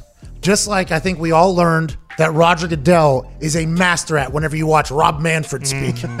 It's like, okay, here are people that can handle questions, which, by the way, as a quarterback, need that talent. That's a good talent to have. It's a learned talent. Punters have it. That's for damn sure. All my press conferences, Must you did nail it. Even if the microphone was in the middle of your forehead. No, no, I would never do that. You know what I mean? I, I would never. By the way, almost wanted to judge Joe for not moving that mic that was right in front of his face. But the way he handled it, I was like, well, that's not on Joe's He's fault. a rookie. Football player doesn't worry about it. That's right. He's just cared about football. Uh, look around you. His broadcast career won't start for 15 years. Don't worry about it. And by the time with the checks that they're about to get, if Patty Mahomes gets 200 million, and then by the time Joe's ready to get re-upped with this potential talk about these new billions and billions of dollars floating into the NFL, I don't know if he goes to the Bengals if that second contract will be there though. the the ratings on the combine are so good. That's why I think it got moved to primetime because the amount of people that watch the combine versus I think even like the major MLB World Series, I, I think like it even has better numbers than Look, some man. people's like biggest days. When NFL Network started, uh, obviously we were all looking for stuff to broadcast in between the playing months. So the draft was a no-brainer. And then we would start doing. Uh, uh, we did a show our first year about the schedule being out. Got so much grief for it and crap for it that we already knew who was playing who, and we knew who was playing who where. We just didn't know the when and on what network and at what time.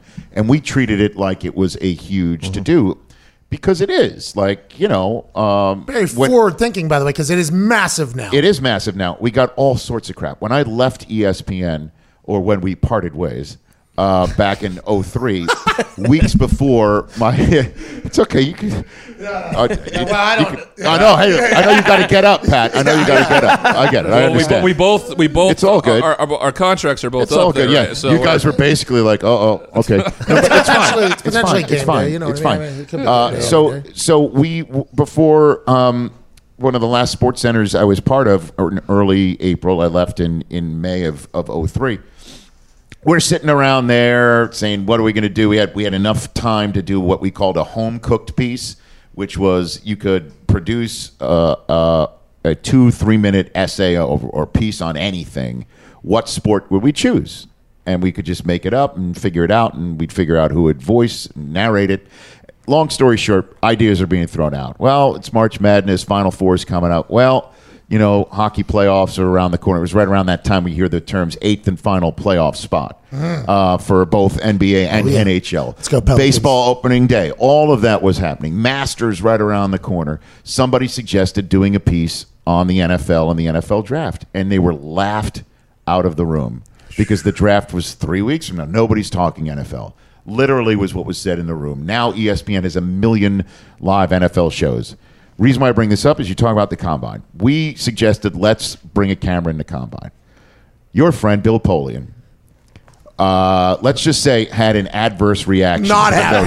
happy. yeah, not happy. Mr. Competition Committee had an adverse reaction to bringing cameras and broadcasting. And then the rest of the NFL world was like, why the hell would you want to do that? Like, it's just guys jumping and running. And So whose ideas So- are these? Because I always assumed Right. that the NFL, because they are 12 month news cycle. Right. At any given time, the NFL, if they want to dominate the news, they can dominate the news. And I assume, and what I'm learning is it wasn't always like that. Is that the well, talent no, idea? it was like that. It was that that was the reason for NFL Network to be born was to make sure the sport would be talked about 24/7 365. Obviously, there was a monetary play involving um, rights holders and whether we can put Thursday night football on and get the old dual revenue stream model that ESPN has with subscribers and ad uh, ad sales and just boost some money for uh, a league. Smart. Long story short, Did well. uh, Steve Bornstein, who is uh, the longtime president of ESPN, he was the guy who launched NFL Network on behalf of the NFL. So smart, he's hired me twice. Oh. Um, so he he was like, "Hey, we were the ones at ESPN that went to the NFL years ago and said we want to televise the draft." And the response from the NFL is like, "Why the hell do you want to do that?" Now look at it. We could do the same thing for the combine. Okay, but you got to stay out of our way. You can't get in our face. You can just be like a fly on a wall. And so I did the first combine in 05 as just the host of NFL Total Access, the nightly news show. Paul Burmeister and I, I think Mayock was there too, and like, uh, you know, folding chairs on the field with one camera on them and another one just fixed on the field in a handheld camera. It wasn't anything like what we've got now. At what year did they buy in though? Well, when did Polian leave? I, I mean, Seven years ago? I, I- it, it, it took a while, you know, and it took a while, and it was just a lot of folks just like, hey, we can do this. You can still do what you're here for.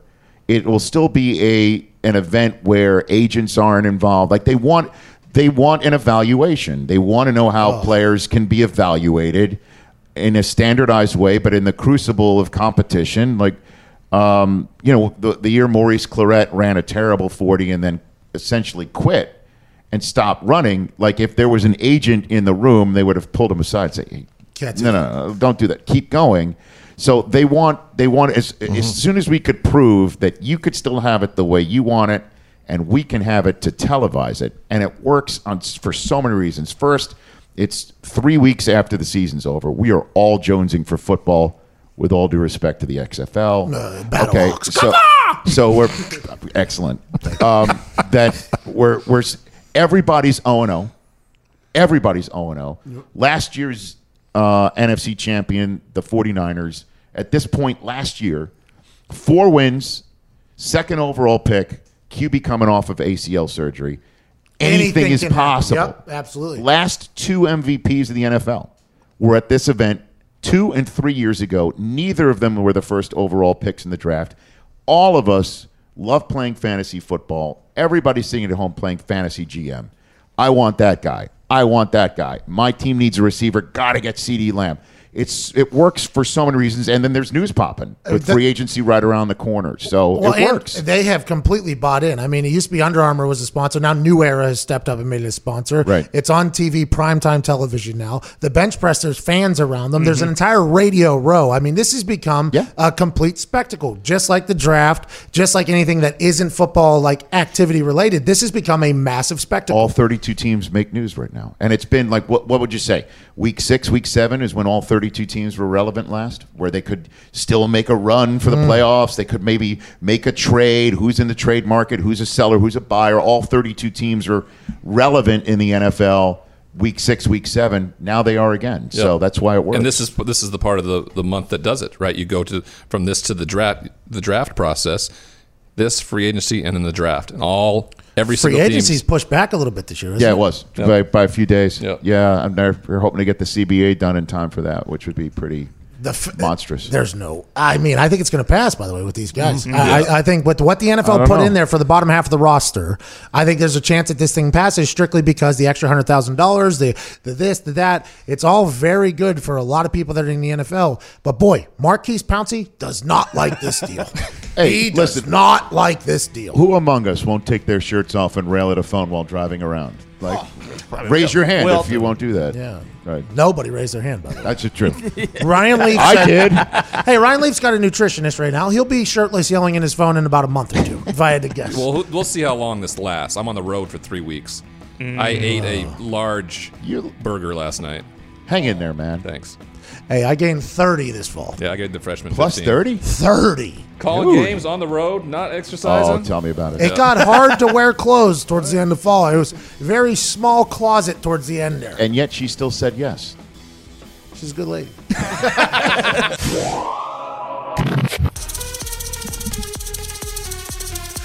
This sounds like one of those places I look down at my watch saying I should leave. That's there's truth in that. That's that's Yeah. our show. Uh, it's good. Oh. yeah, yeah, yeah, that's that's our show. Let's get to Chris in California real quick. Uh, quick, Chris, what's up? Not much, dude. How you doing? Um, you know what? I think I'm going to be much better after this phone call. I, I think you're about to make all of our lives better immediately. I can already tell.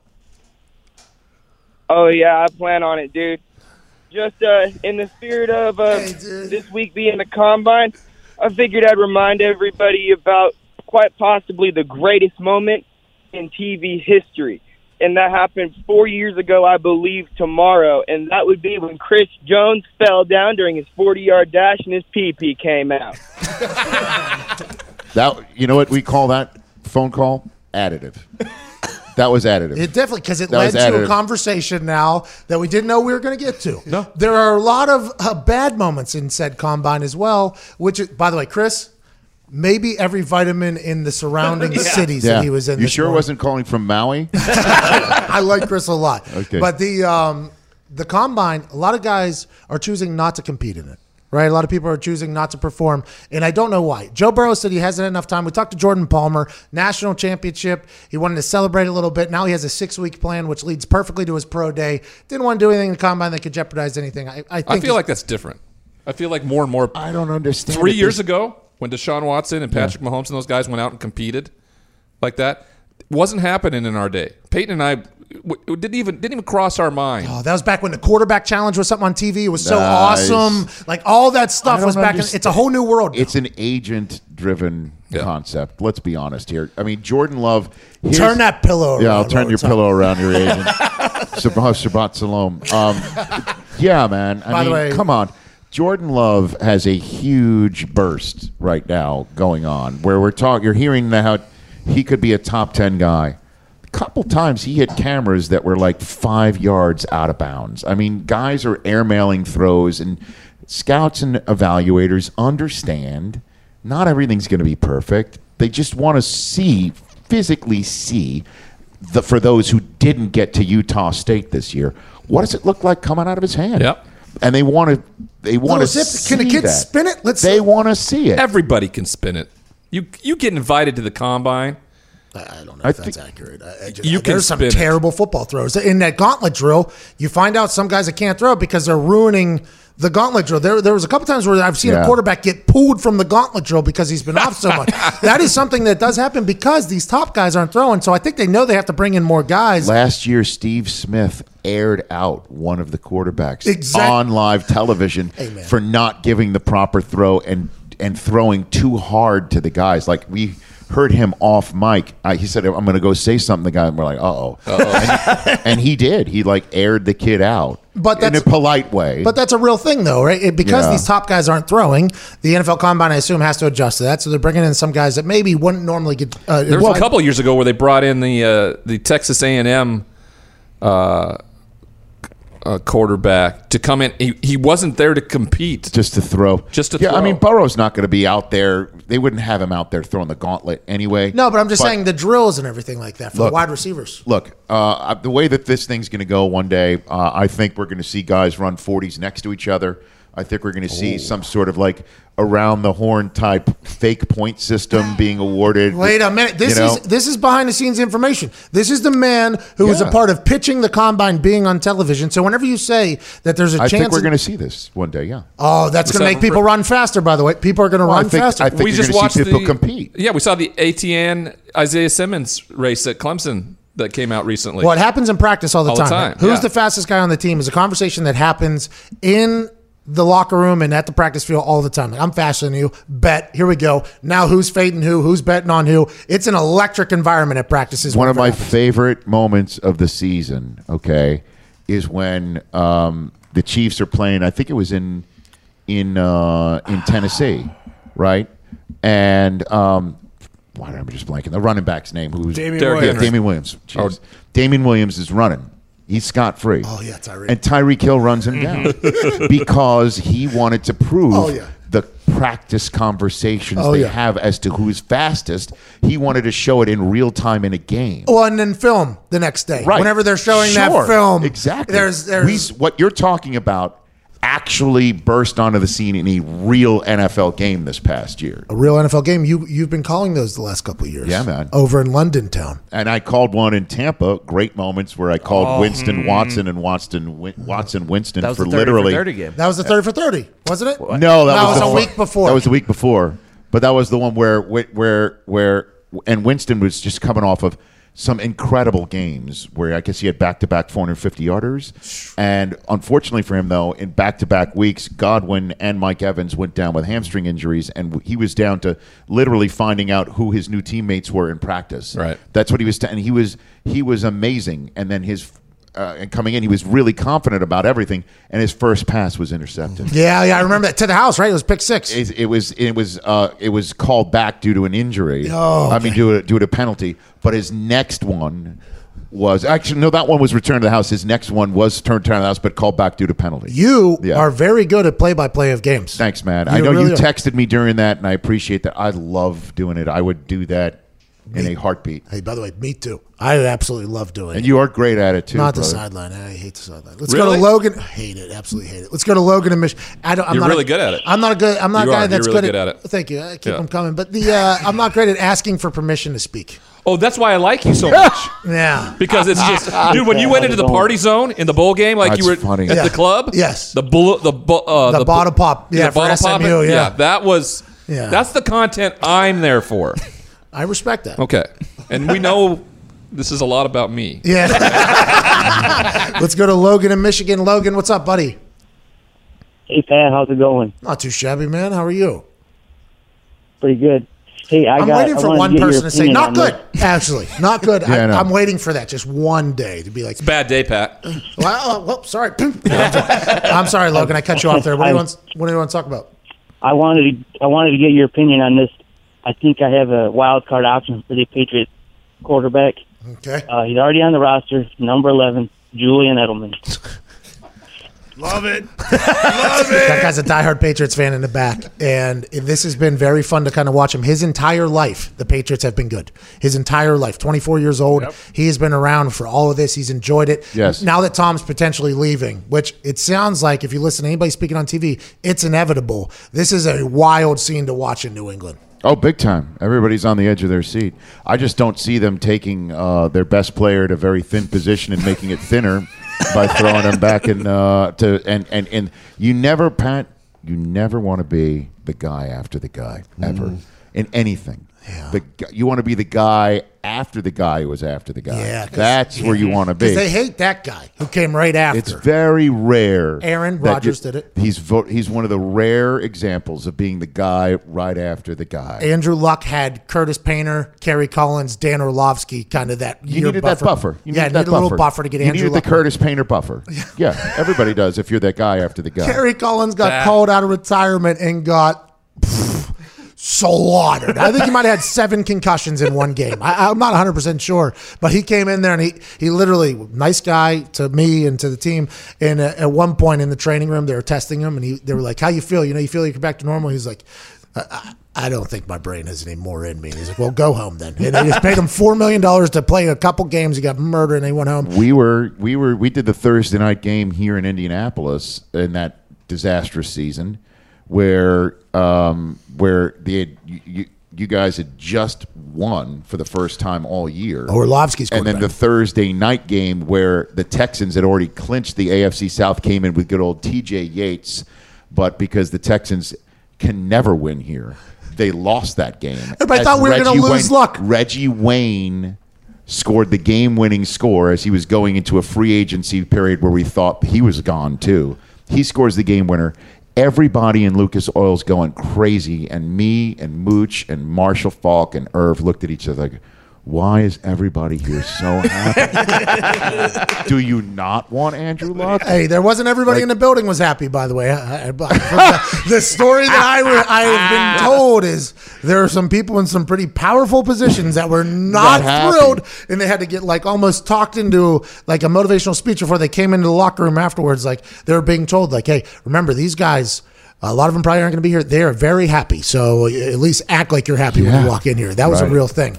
Uh, we got to get out of here in a minute. Uh, Yes. Ryan Leaf, where can people find you and everything like that? Uh, at Ryan D. Leaf, uh, the RyanDLeaf.com uh, is a good spot where we uh, we book our, our speaking events and, and anything or anything. And uh, on ESPN from time to time, talking about the, the game of football. Ryan, you're good at it. And Mr. Rich Eisen, uh, people can find you at. Well, at uh, NFL.com slash run rich run is a spot to Yes. go to right Mhm. now. Yes. Donate, Let's raise as much please. money for St. Jude. I'm making my run tomorrow. We're already over a half million bucks. Okay. And Mm, we let's just go. Keep, let's keep it going. Like, let's, we have a shot to raise maybe seven figures if everybody can give Wow. whatever you want. Just whatever you can give. All right, well, that's the show. Uh, we can't thank you enough for joining us. Still continue to do the hashtag. This is where I'm at, Pat. We got people uh, that listen to us while they jog or walk. Mhm. We got people that listen to us while they're at work, while they're driving. Mhm. We got people that listen to us while at work at the office. We got people that listen while they're taking care of their baby, which, by the way, put the baby's ear up to the phone right now. Hey, baby, here are some words you shouldn't say for a long time. Fuck, shit, Bitch. bitch. Goddamn. Don't say that one. Yeah, apparently, yeah, you can't do that. But anyways, babies, do not say that. So if you're listening with your children or your babies, let them know that old Uncle Pat and Uncle Ty said, do not say that. We can't thank you enough for allowing us into your ears, into your daily routine. You're the greatest. Zito will be giving away more merch for the hashtag This is where I'm at, Pat. We appreciate hearing from you. And uh, Ty Schmidt, please play some independent music.